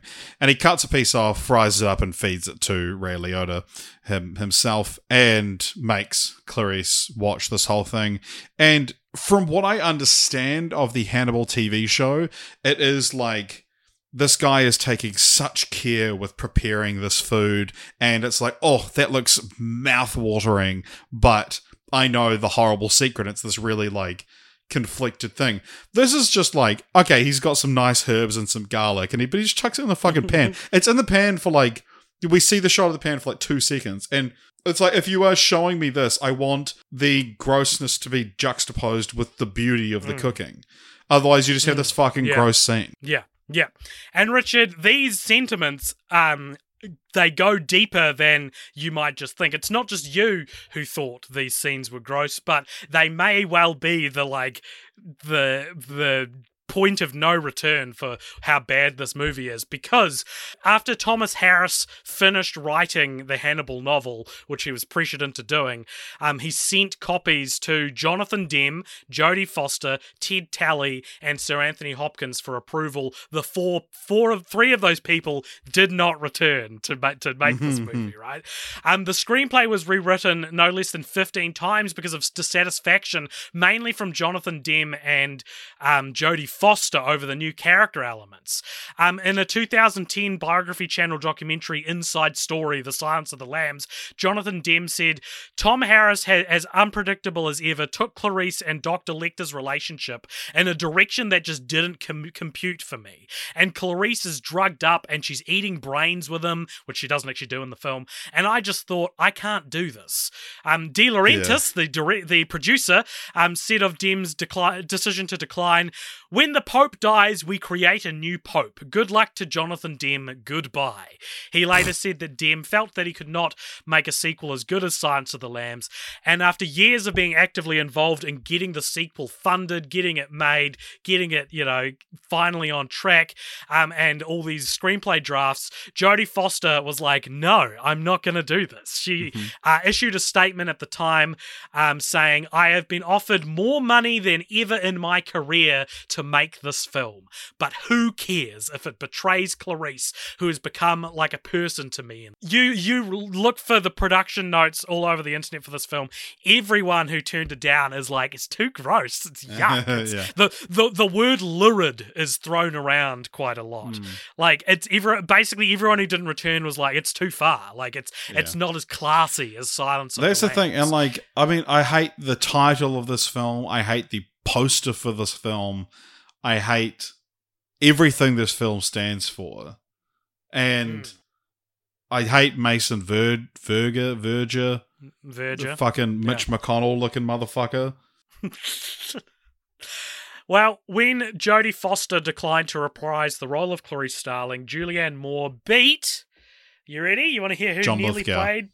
John Lithgow auditioned for Clarice. No, we've got uh, Gillian Anderson, Jennifer Aniston, Christina Applegate, Drew Barrymore, Kate Beckinsale, Cate Blanchett, Sandra Bullock, Jennifer Connelly, Kristin Davis, Cameron Diaz, Shannen Doherty, Julia Louis Dreyfus, Nicole Eggert, Calista Flockhart, Bridget Fonda, Teri Hatcher, Helen Hunt, Angelina Jolie, Jennifer Jason Lee, Lucy Liu, Heather Locklear, Alyssa Milano, Gwyneth Paltrow, Sarah Jessica Parker, Meg Ryan, Winona Ryder, Brooke Shields, Hilary Swank, and Denise Richards. Every woman working in Hollywood Yeah. at the time Who- who was basically think- going for this role. Who would you pick? Uh, Julianne Moore is obviously the best choice out of any of them. I think Helen Hunt's a good choice. Actually, that's a good point. They do have a similar Yeah. cadence in their voice. I could see Helen Hunt saying she he could smell my cunt, Yeah, whatever yeah. she says. Exactly. Yeah. But I. The other thing that's interesting about this film is that, you know, this was a, a 10 years later sequel to a Best Picture winning film. This hmm. would be like if, if this year we saw the release of Solomon, a, a too far gross movie about Solomon, Solomon Northup from 12 Years a Slave. Very good. But yeah, it's like. It's like a misses the point sequel. Yeah, absolutely. Though not all would would agree with that, Richard, because you know, fucking loved this film. You know, loved Hannibal. Who? Fucking Ridley Scott, dude. So this Ridley Scott was so into it. He, everything we've just said is bad about it. Ridley Scott loved it. They read the book. They were like, "This." Uh, uh, Dino De Laurentiis said this is going to make an unbelievable film. That was like their position. Like this is Yeah. so edgy and chaotic. He said he visited producer. Uh, he, sorry, he visited Ridley Scott on the set of Gladiator to offer him the job to direct Hannibal. Scott misunderstood which Hannibal he meant, thinking De Laurentiis was speaking of the general and historical figure from Carthage who nearly brought down the Roman Empire back in 200 BC. So he replied, basically, Dino, I'm doing a Roman epic right now. I don't want to do elephants coming over the Alps next, old boy. And Dino then clarified, no, Hannibal Lecter. And Ridley immediately accepted, and they were like, "This is going to change the world." Um, there's a quote from Gary, uh, from um, Anthony Hopkins reading the script, and he's just, well, uh, after he read the book, and he's like, "I kind of hate this, but at the time, at the same time, it's kind of interesting." So like everyone is just on completely different wavelengths, and it shows in the film. Uh, yeah, it's it's so it's just Yeah. chaotic. This I was reckon, like for someone reckon- who was, to be honest, sleepy and quite grumpy. I yeah, I just it was such a miserable experience watching Mm. this film. I reckon Ridley Scott was on coke or something Mm. making this film. It's got a coke binge, Yeah, like a coke bender kind of vibe to it. Yeah. yeah, such an iconic poster that I fucking hate though. What don't you like about it? I don't know. It just like I don't know. Just feel like it doesn't sell the film right. So wh- what we're talking, we're talking about a very creepy looking uh, Anthony Hopkins with like a red eye sort of peeking out from a shadow. yeah, but it al- also kind of looks like a crescent moon. The more I Right. look, Sounds like you quite like it. well, he kind of looks like well. Now, Only the more, the more I look at him, right the, now. more I look at him, he looks like Mac tonight, the the short-lived McDonald's mascot. Turned alt right hate symbol, Oh, yeah. officially registered as a hate symbol. Yeah, Wow. let's officially register Hannibal as a hate. I'm gonna um. Are you seeing it how I'm seeing it? I'm not looking at it. Oh, okay. Well, I'm gonna. I'm gonna doodle on it, and um, this is gonna be funny. You can keep Oh talking. yeah, I, I, I can see it. Yeah, totally. Yeah. Yeah, it's it's it's Mac tonight. it's Mac tonight. Um. Anyway, yeah. So what else? What else is new? um, the part of Mason Verger, I think this is the most interesting piece of behind the scenes trivia for this film. Um, it was originally offered to. You'll never guess who was originally offered the role of Mason Verger. Mac tonight.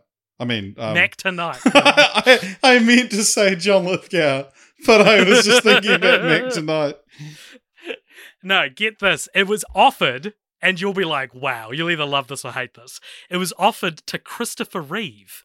Okay. Yeah.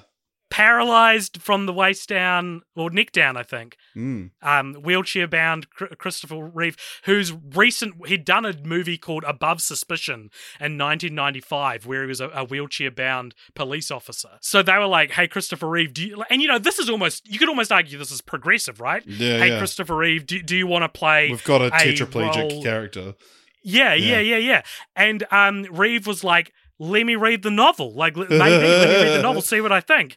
Um, and after reading the novel, um, he ultimately declined upon realizing that Verger was a quadriplegic, facially disfigured child rapist, is the official quote. And also, I am to understand uh, Mason's death is quite different in the novel and the TV yeah, show. um, we I have a whole section later on that will will go into the differences between God, we've got whole sections to go. well, sections, Richard. I've planned the episode like this, um, and you know, it's it's it's not it's not fun to read stuff. But if we move on, before we move on to Red Dragon, Richard, I've got a rare example of great IMDb trivia Wow. for you. A great piece of IMDb trivia I found. When Gary Oldman showed up on set as Mason Verger, all the cast outside of Anthony Hopkins and a majority of the crew had no idea who the actor in the elaborate makeup was. Some were convinced it was Jared Leto due to his resemblance to Verger. Wow. They thought he looked like Jared Leto. uh, Do you have anything else you wanted to say about Hannibal? You've just sent me a, a picture I'm going to look at where Richard has out doodled out the uh, Mac Tonight face on the Hannibal poster. That's great. We can post that on Instagram. I'm uh, gonna. I need to put sunglasses on him so it looks like Mac tonight. Look, Can we just hold off on Red Dragon? I got to put sunglasses on my Mac Tonight drawing. All right, Uh, you move on. I'll um. Red Dragon came out in 2002. Guess who directed this one? Brett Ratner. the Brett the Rat Ratner, and I love this. I love you look at the the Hannibal franchise thus far, and it's like, oh my god, the the inimitable Michael Mann. You've got the the visionary uh, Jonathan Demme. You've got the inimitable Ridley Scott, and then you've got Brett Ratner, the Rush Hour guy, who's like, by all accounts, like a real sleaze bag. Um, yeah, Brett Ratner directed this. Do you know what it has on Rotten Tomatoes? Richard, the percentage this has on Rotten Tomatoes, I don't want to overstate things, but it is the funniest number I've ever seen. Sixty nine.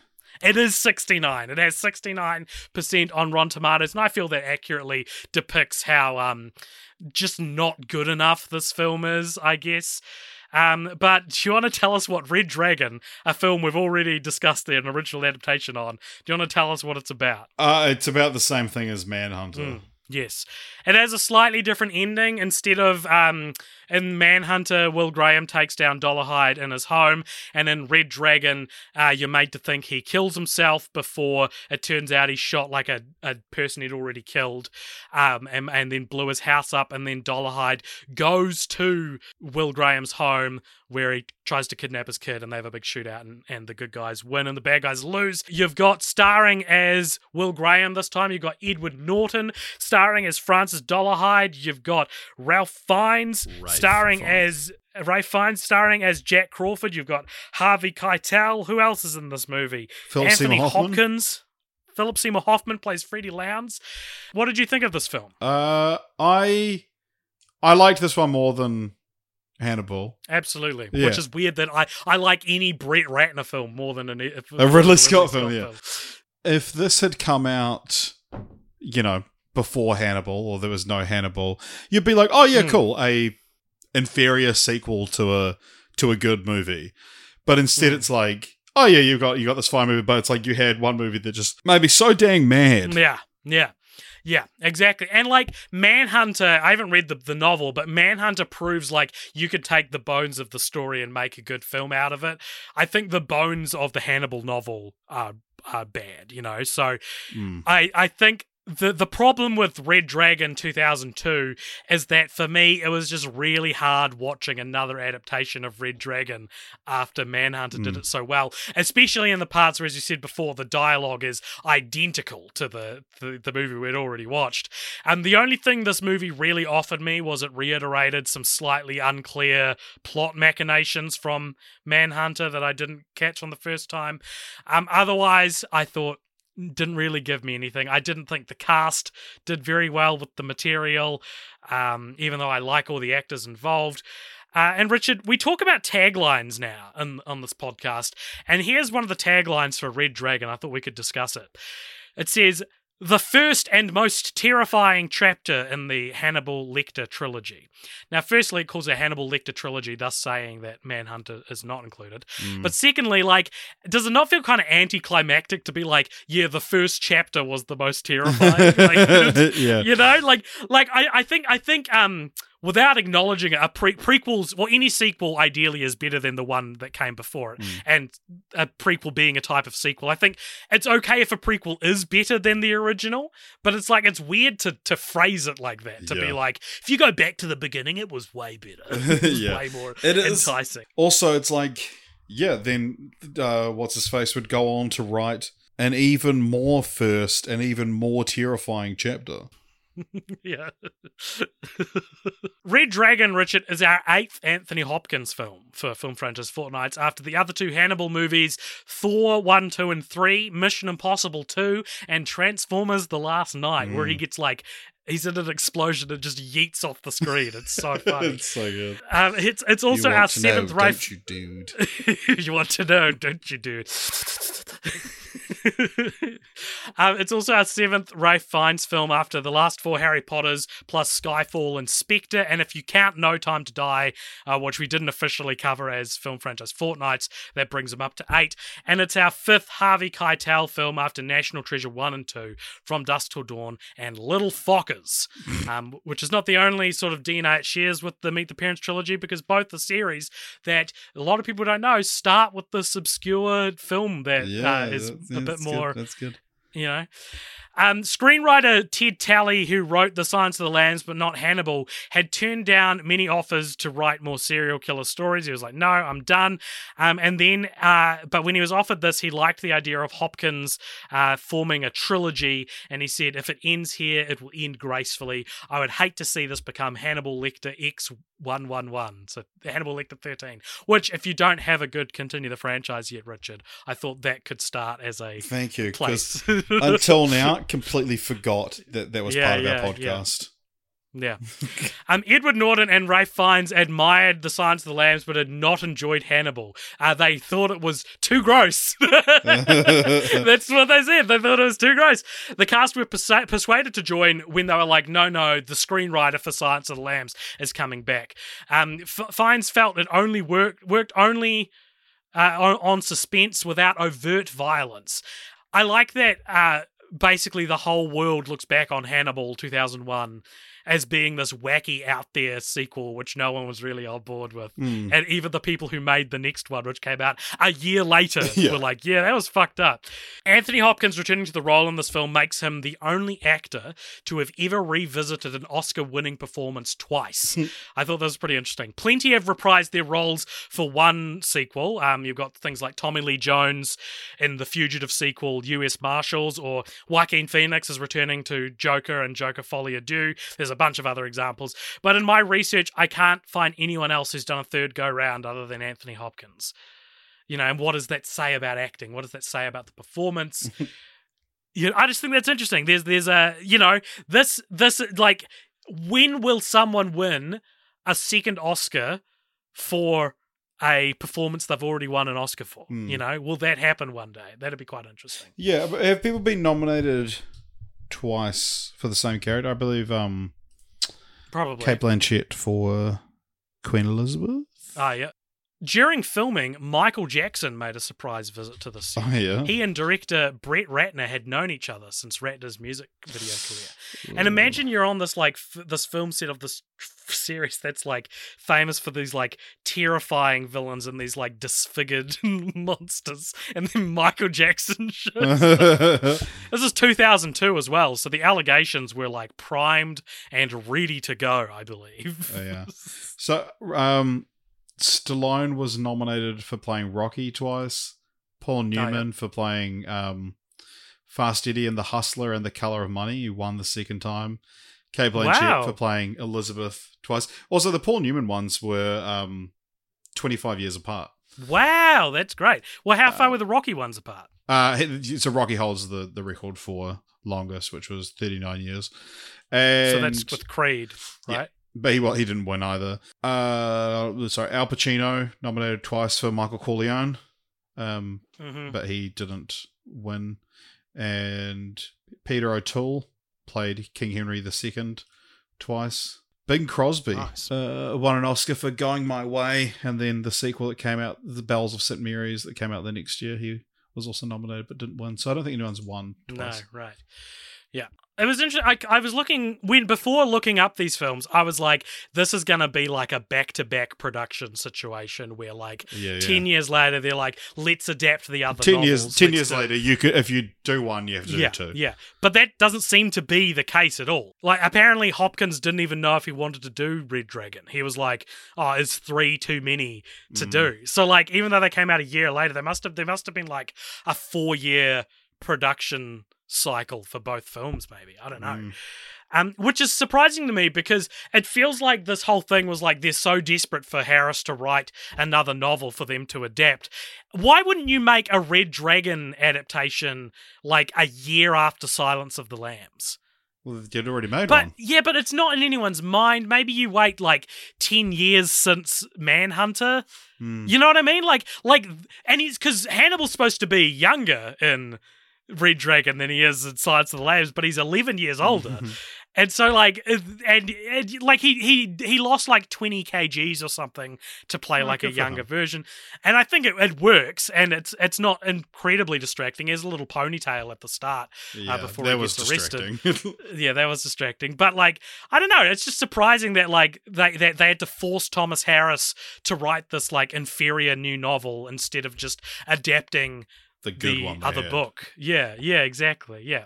And I think it's interesting that the book was written first as well because we we've talked off and on over the years about like what is the purpose of a prequel? How should a prequel work? What should a prequel offer an original film? And I think this is a pretty good idea for a prequel. So I'm surprised the, the book was written first because how Hannibal got arrested is a good prompt to be mm. you know, you want to know the origins of how he got arrested. You want to know, And don't I you, think- dude? You want to know, don't you, dude? um, and quid pro quo. um, the fact that he's a minor player overall works as well in favor because whether or not Hannibal survives the film is not where the stakes are at. You know, you're not Mm. like so like the the usual problem that comes with something being a prequel is not relevant in this prequel. I think it's a good prequel, like conceptually. Yeah, yeah.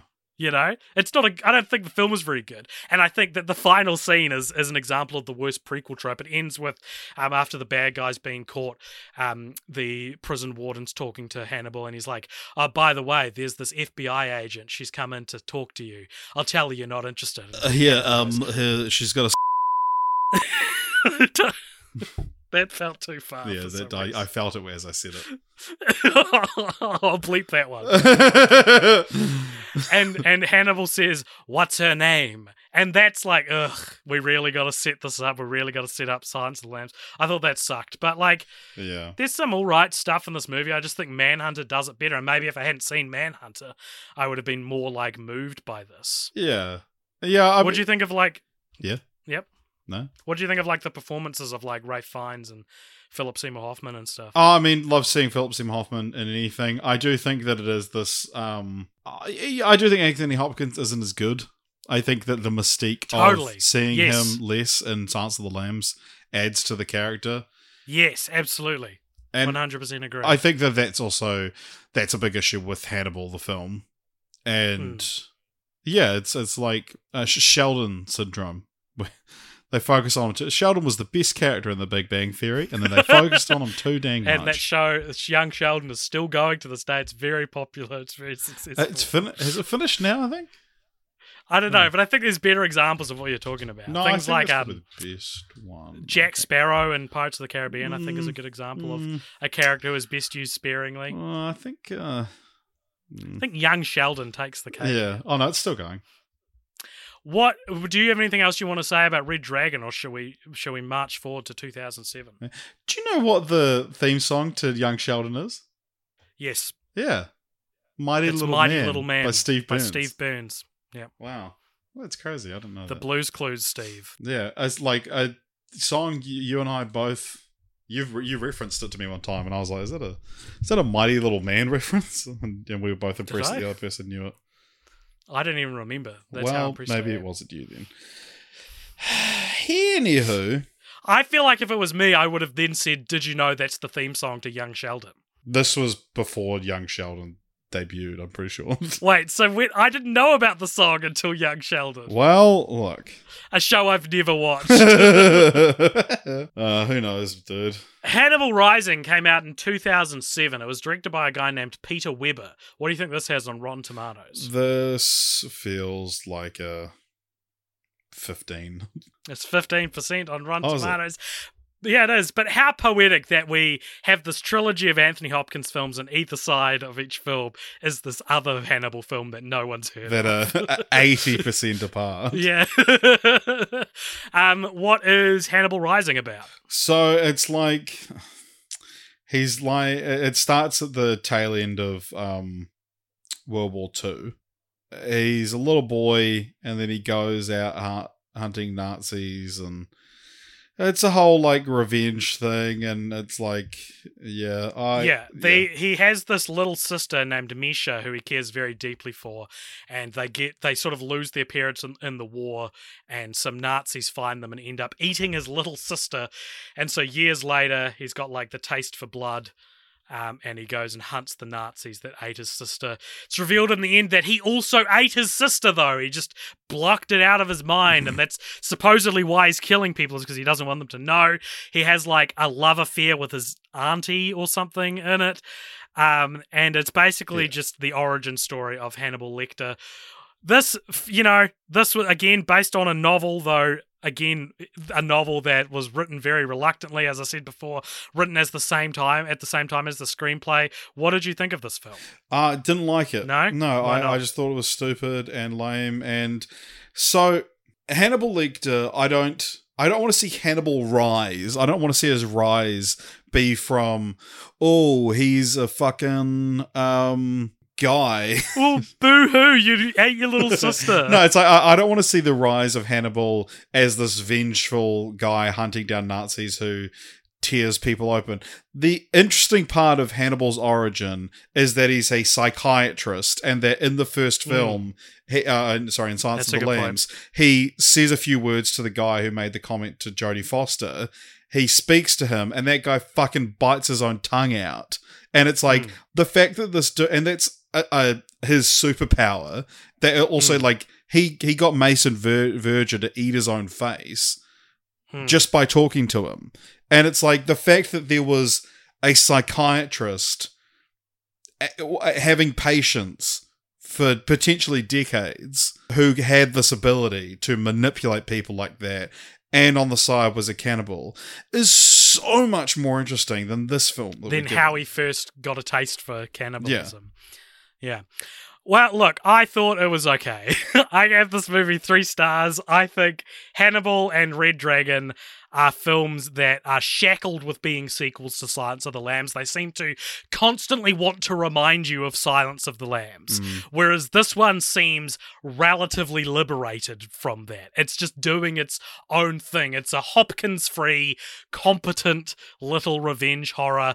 At worst, I thought it was boring, maybe unoriginal, but I think it's better than the hyperactive nonsense of Hannibal mm. and the the dead on arrival Red Dragon.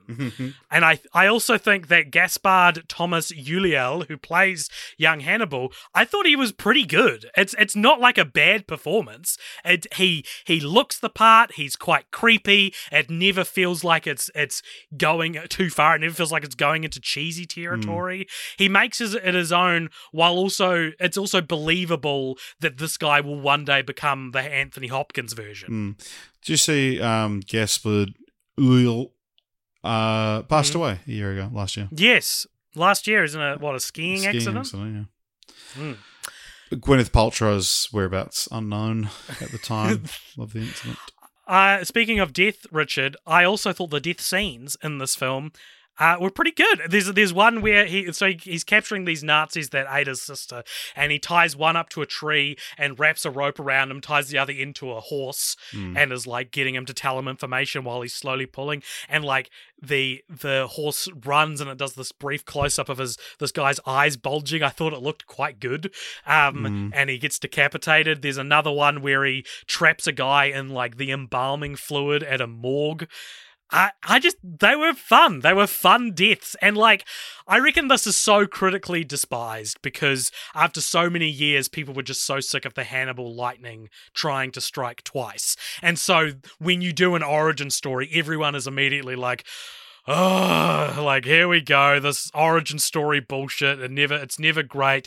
People don't like a new actor taking over an iconic character. It's tried. I get it, and it's not like I'm saying this was particularly great, but like I'd put, I'd put a couple thousand movies between this and Silence of the Lambs and Manhunter, but I'd, I'd put Hannibal and Red Dragon even further below Sure, Hannibal Rising. I, I probably preferred Red Dragon to this. Fair enough. I think that's probably the I liked Leatherface more than this. I think back to Leatherface a lot. The the one The Texas Chainsaw Massacre. the Texas Chainsaw oh, Massacre one. The version of this that's that's for Texas Chainsaw Massacre. Yeah, I, that, Yeah. like because there you have like this this handsome, cool young dude and this big hulking guy who looks like Leatherface, and you go about the whole movie, and then at the end, the big hulking guy dies, and the the main handsome guy gets disfigured. And it's like, oh, he's actually the one destined to be Leatherface this whole time. I think It's such an it, Yeah. I think every, as much as I predicted that twist, I think every rising prequel should have that twist. Well, I don't know about that, but I do think that's that's such an obvious thing of how to fundamentally change your story with a prequel. Something that's quite hard to do, and I'm surprised not more sequels of uh, prequels have done it. I remember back when the prequel Star Wars prequel trilogy were coming out was coming out, there were theories that actually Ewan McGregor was playing the man who had become Darth Vader.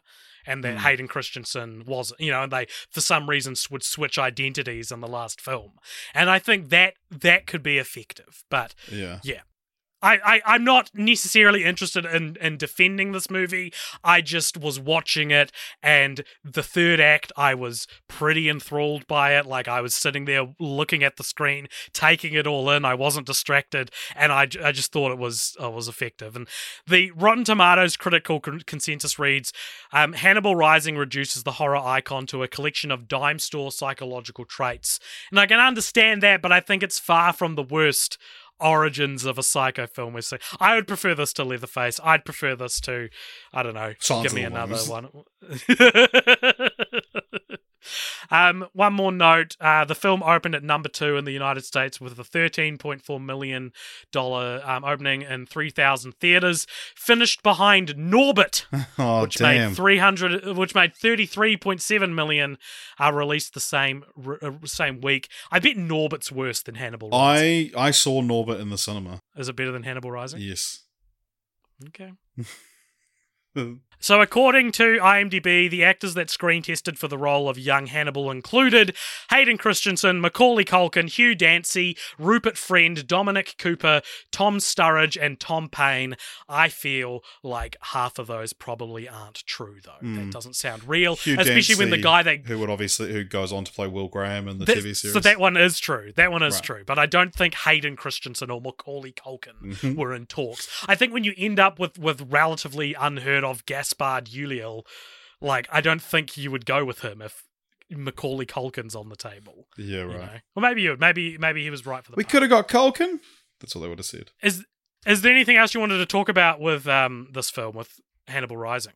Uh no, didn't like it. Didn't like it. Well, would you like to know the difference between the books and films? No. damn, that's devastating because a lot of work was put in to uh, to putting these these differences together. Damn, I reached that out to- man. All right. Um I reached out to Rachel on our Discord. Shout out to Rachel because she has for years she doesn't listen to the podcast. This will be the first episode she's listening to, um, and for years she's been going on and on about how Hannibal will be the first episode of the podcast she listens to. So I reached out to her and I said, in the next seven hours or so, would you be able to tell me any notable deviations from the Hannibal novels? And she said, Yep, I can do that. And Rachel, thank you so much, but you did so much more than what I like. I was like major not- notable deviations. Her first note is um, Will Graham's son has got a different name in the book and in the two adaptations. right. I was looking for probably more substantial things than that. But thank you so much for doing this. And maybe we should post these differences somewhere because I feel like um um there's there's a lot, you know, people can It's probably use these as, as discussion points. Yeah. to just yeah. for only you to know. Yeah, yeah. Um, so I'll go. I've picked out a few um interesting uh differences and we can we can talk about them so the one one, one that i thought was really interesting is that um one of the reasons that Dollarhyde in uh red dragon and manhunter he snaps and actually like goes to kill his new girlfriend is because he incorrectly sees her and their work colleague together and assumes that that she's you know two timing him um but in the book, apparently that character is uh, her, her ex boyfriend. So there is actually precedent there for, for him to believe it. Um, in the uh, Red Dragon book, Will and Hannibal only have one interaction when Will goes to see him for the first time. They don't talk on the phone like in Manhunter or continue to have visits like in uh, the Red Dragon movie. And Hannibal only appears in two scenes. That's uh, meeting that they have and the scene where he calls and tricks the lady into giving him Will's um, home address. Rachel says that the book explores way more of Dollarhyde's backstory um, and that half the book follows Will and half the book follows Dollarhide. So that's pretty interesting that, you know, like the book essentially has two protagonists um, Hmm. one being the killer. And I think the, the the Manhunter does it better than Red Dragon, where like halfway through the film it stops and just starts following this other guy all of a sudden. And I, I really liked that. I thought that was a, a really effective way of doing it. In Silence of the Lambs, uh, Will is mentioned a few times in the novel. Chilton me- mentions Jack is upset that Hannibal cut up his protege after he, he defeated Yeah, that's, uh, that'll get to you. Yeah, yeah. And Hannibal asks Clarice how Will looks now, and she doesn't know. Um, famously, Fava Beans and a nice Chianti in the book is Fava Beans and a big Amara- um, Amarone. I don't know how to pronounce that. Uh, this was changed because Amarone was a wine not available in the United States at the time of, of filming. I've seen um people saying that it's like, oh, Fava Beans is like there's something about the fact that he it, it, apparently it's a joke hmm. that it's like oh yeah, so th- he's been he's on monoamine oxidase inhibitors, which have been used to treat him, and the three things you can't eat while taking them are liver, beans, and wine. Oh, right. That's that's a, another layer to the oh, joke yeah. that I didn't know about at all. Um, at the end of the Silence of the Lamb novels, Clarice is sleeping uh, with the confirmation yes, the lambs have stopped screaming. It sounds like Hannibal the novel has the most like drastic changes from um, the book, and a bit of a content warning here for sort of, I guess, I guess you'd say sexual assault would be the the um, umbrella term for a lot of the stuff. Um, Mason Verger is explicitly more pedophilic. Uh, there's a lot more. He runs like a Christian camp and he drinks children's tears. Um, and Rachel says basically, if you think Mason is a cartoony villain in the movie, he's ten times more so in the book. Um, May, Margot Verger, Mason's sister, is a complete is completely omitted from the movie. Mason was explicitly abusive to her in every conceivable way from when they were children onwards. She carries a lot of trauma from it. She is a lesbian in the book. Um, well, I mean, that, so she's a lesbian, I guess, in the movie where she doesn't appear as well. Um, and she went to therapy with Lecter before he was caught, and he encouraged her to kill Mason. And then Mason starts seeing Lecter for therapy. And so the reason why Hannibal doesn't like and gets Mason to cut his own face off is because he doesn't like how he treated his sister.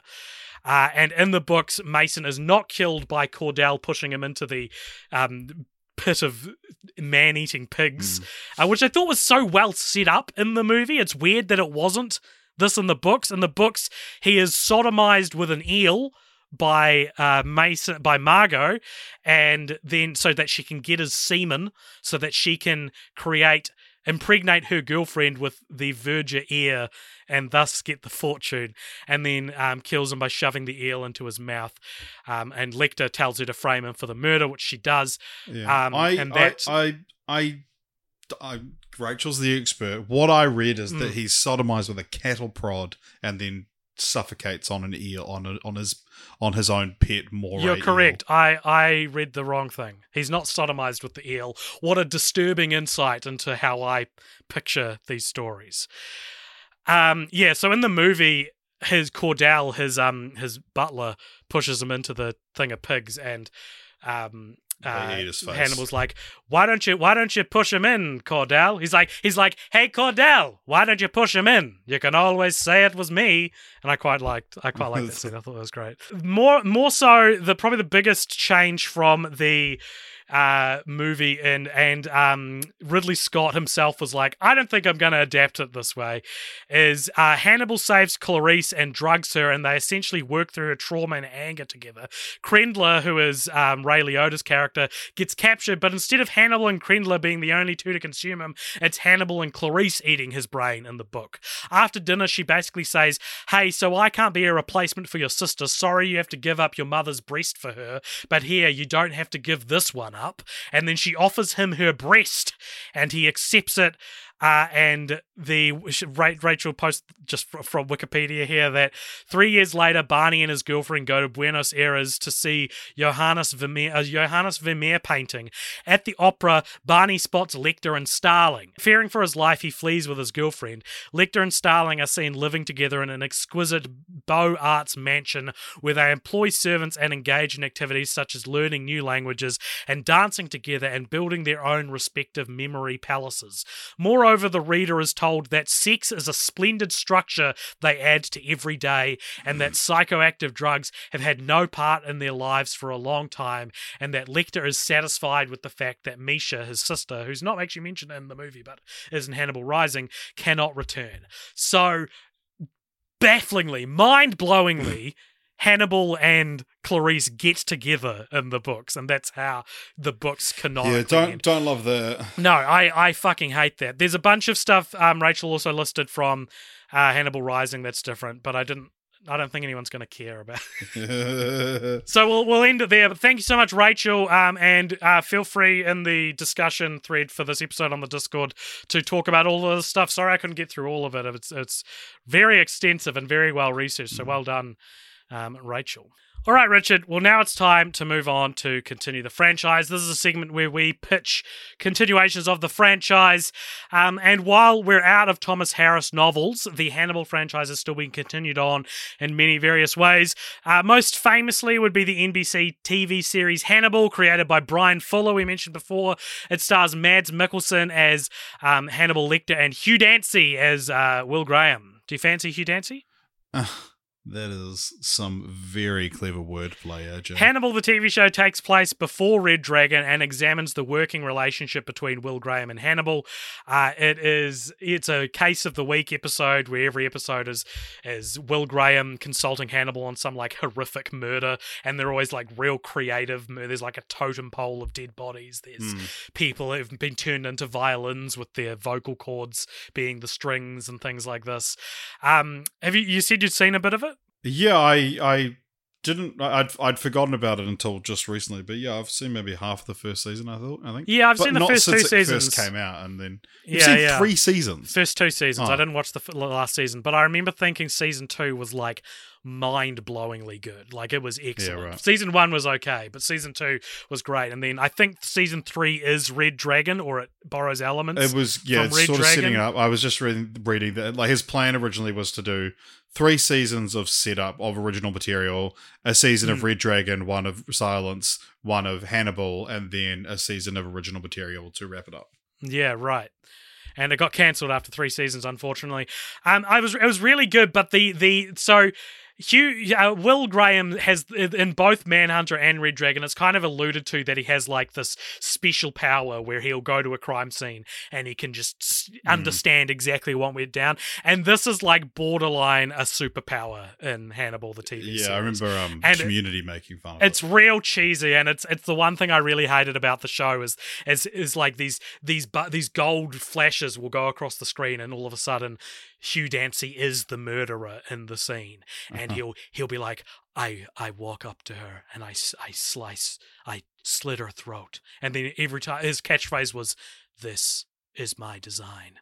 And it was Oh, just yeah, the yeah. I, I hated it. It was such a cheesy line and cheesy performance in a show that's otherwise uh, was quite well acted. Um, Mads Mikkelsen as Hannibal was incredible. Hmm. Uh, there is also uh, CBS's Clarice uh, TV show on a different network to Hannibal, uh, desperately made from the scraps of what CBS could legally adapt. Um, it is set between Silence of the Lambs and Hannibal, and I think it's supposed to be directly like I think it's supposed to exist in the Hopkins verse. Universe. Like I don't think it's like the Mads Mikkelsen one where it's like its own continuity. Um, so yeah, Hannibal went from 2013 to 2015 and uh, got cancelled after three seasons. Clarice aired its first season in 2021 and is yet to be greenlit for a second, and it is sounding more unlikely by the fucking day that it's going to come back. I can't imagine what the show is about. There needs to be a name for this genre of show that is like spin-off of famous IP without the part that makes it an interesting IP in it. You know, like like Gotham and and Batman, the the Butler, Alfred, Yeah, the uh, origins Pennyworth, of Batman's the Butler. origins of Alfred's Yeah. Butler, which was cancelled. We'll Butler. never know the origins of. Which was also like a V for Vendetta prequel by the end as well. really? So like that, yeah, yeah, yeah. So that that these shows where it's like they obviously don't have the rights to like the cornerstone of the franchise, so they. Hmm. I don't- what the hell is a Clarice show going to be about? Anyway, yeah. um, Sir Anthony Hopkins himself has also dabbled, dabbled in the continue the franchise game, Richard, having reportedly written a script. I think maybe it's just an outline for a film called Hannibal Ending, uh, which Nice. will have included Clarice ultimately killing Hannibal. Um, Hopkins has stated that the screenplay was more of an exercise for himself than like a genuine attempt to get a film made. Yeah, right. He's also said that Red Dragon will, will be his final performance as the character. So there's also a cancelled video game that I dug up called Hannibal the Game, which according to IGN, Hannibal Lecter is at it again, and this time his appetite is bigger than ever. Take on the role of Special Agent Clarice Starling in this thrilling first-person shooter, which has you hunting down one of the world's most brutal serial killers. Uh, on I, on IGN, it's listed as status cancelled. Um, I'm sorry, AJ. yeah. Pennyworth also being a prequel to V for Vendetta is the funniest fucking thing. that is insane.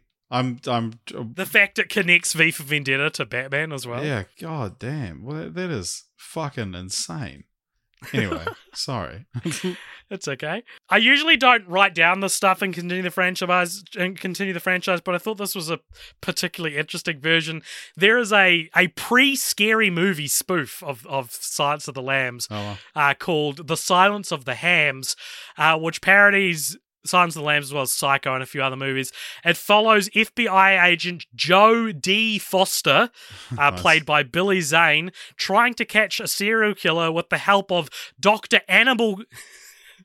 Dr. Animal Cannibal Pizza, played by Dom DeLuise. oh wow. Uh, it has, ready for this, 0% on Rotten Tomatoes. Wow. It has a very striking poster. It's a parody of the famous Silence of the Lambs poster, but with like a fat dude eating a donut or something. And I don't know. It's. it caught my eye, and I was like, what the hell is the Silence of the Hams? nice. it's hard to come up with a continue the franchise because my general inclination is you should just do isolated cases in which an investigator is forced to consult Hannibal, but that's essentially what the TV show is. Well, the, the, You know? yeah, that's what I was going to say because my my continue the franchise was to, yeah, the the version of Hannibal Rising that I think is more interesting. That is, Yeah, right. although actually, actually that's not really the TV. Show. I, I don't know. I want to see him. no, no, it is though. Will Graham Right. gets counselling in the TV show from him. It's like Oh, right, a yeah. regular part of each episode is them having psychiatry sessions. Okay, well then, yeah, I want to watch the TV show. Well, I don't. I'm not going to watch the TV show, but um, that's. I mean, my continue the franchise is. I want to see him as a working psychiatrist who fucking eats people and can manipulate them to do whatever he wants. Hmm. What about um Hannibal X and it's in space? Yeah, or Hannibal XII, I, and yeah, it's in space. Mm. Fuck My it. continue Or franchise. I want to do a crossover with the the father and Hannibal. What if what if the father is actually secretly a sequel to Hannibal, right, and it's a um and he forgets he reuniting his. So it's it's retroactively making it that someone has won an Oscar for the same character. yeah, yeah, exactly. hey, Anthony Hopkins has returned as that character in The Son. Yeah, So that's another one for the list. yeah, wow. So Anthony Hopkins has revisited an Oscar-winning character three times, not two times. Well, it's funny, like what? two- Yeah, because if you say characters. if you say Anthony Hopkins has revisited an Oscar-winning character twice, either interpretation of that is correct. Mm, mm, yeah, yeah. Uh, my continue the franchise is that uh, the still working Thomas Harris, he published a novel in 2019, uh, needs to just take his time and craft a proper sequel. Hannibal and Hannibal Rising were both novels that he was pressured by Hollywood into making, but with the franchise being long dormant and no one really like caring about it, now is the time to make a new Hannibal story that doesn't like destroy him and and his relationship with the series and um set it in the same universe and then we can inevitably adapt that so that's Yeah. why There's a the franchise he's only made so he's, he's written four Hannibal Lecter books and two other books. Hmm. Um, which yeah, as you mentioned, the most recent one came out in um in 2019. It's his first book in 44 years to not feature Hannibal Lecter. wow Um, but yeah, I, there's a quote here from Stephen King so, talking about uh, if writing is sometimes tedious for authors, to Harris it is like writhing on the floor in agonies of frustration because for Harris the very act of writing is a kind of torment. sounds like the dude is quite the tortured artist to be honest. Yeah well, Richard, now all we've got left to do is to rank that franchise. So over on letterboxd.com slash cultpopture, we've got a list of every franchise we've ever watched and we rank them. I'm going to make it Silence of the Lambs as the entry point here. I'm going to say Manhunter is, is useful for canon, context, yeah. but it's a separate canon.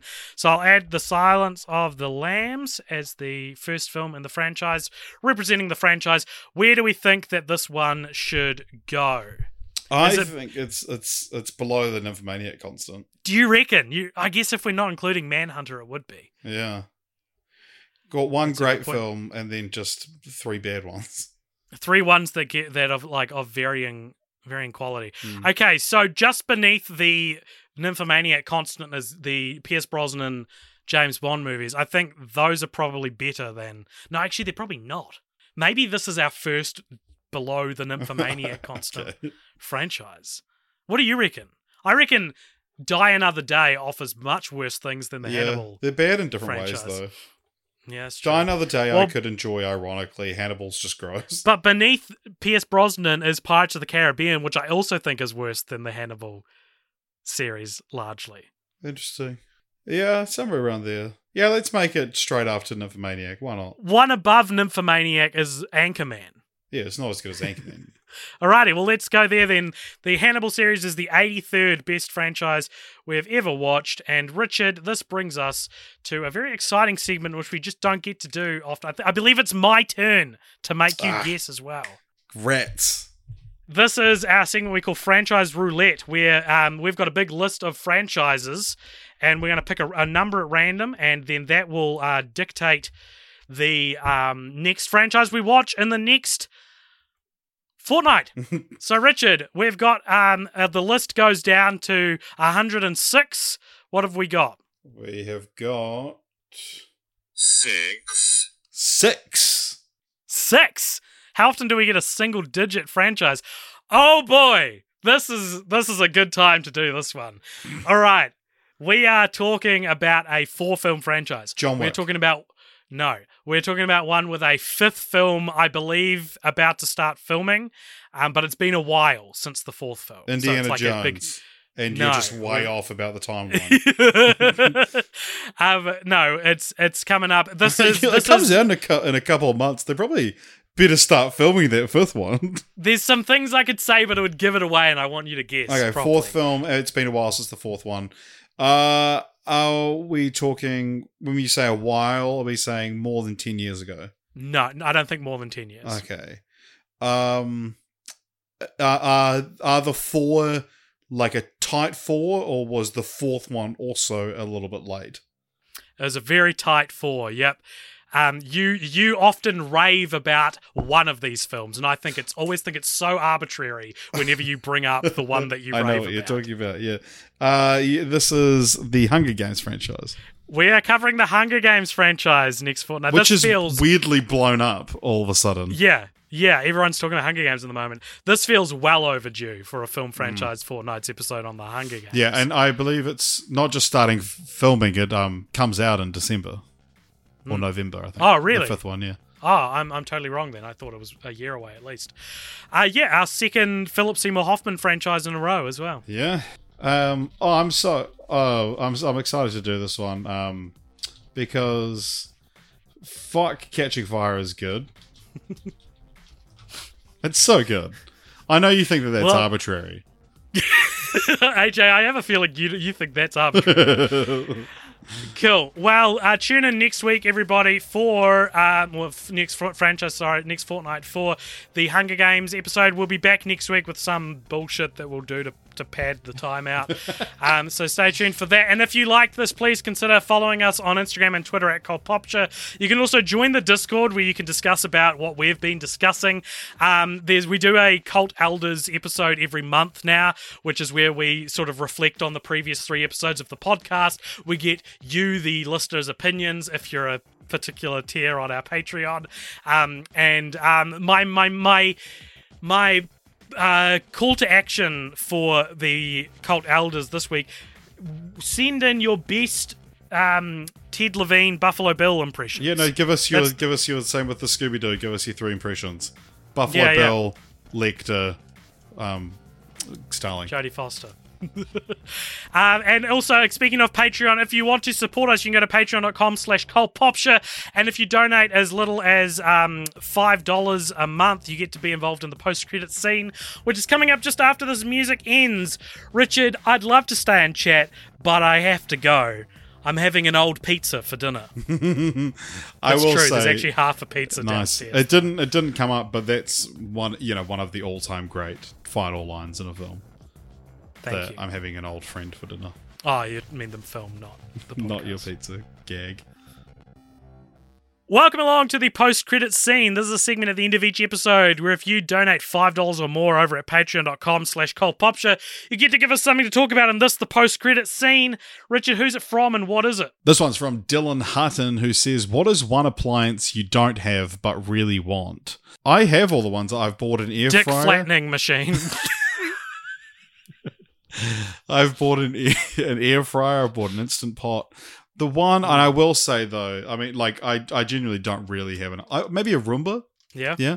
But the, the and also I partly, should get a fucking Roomba.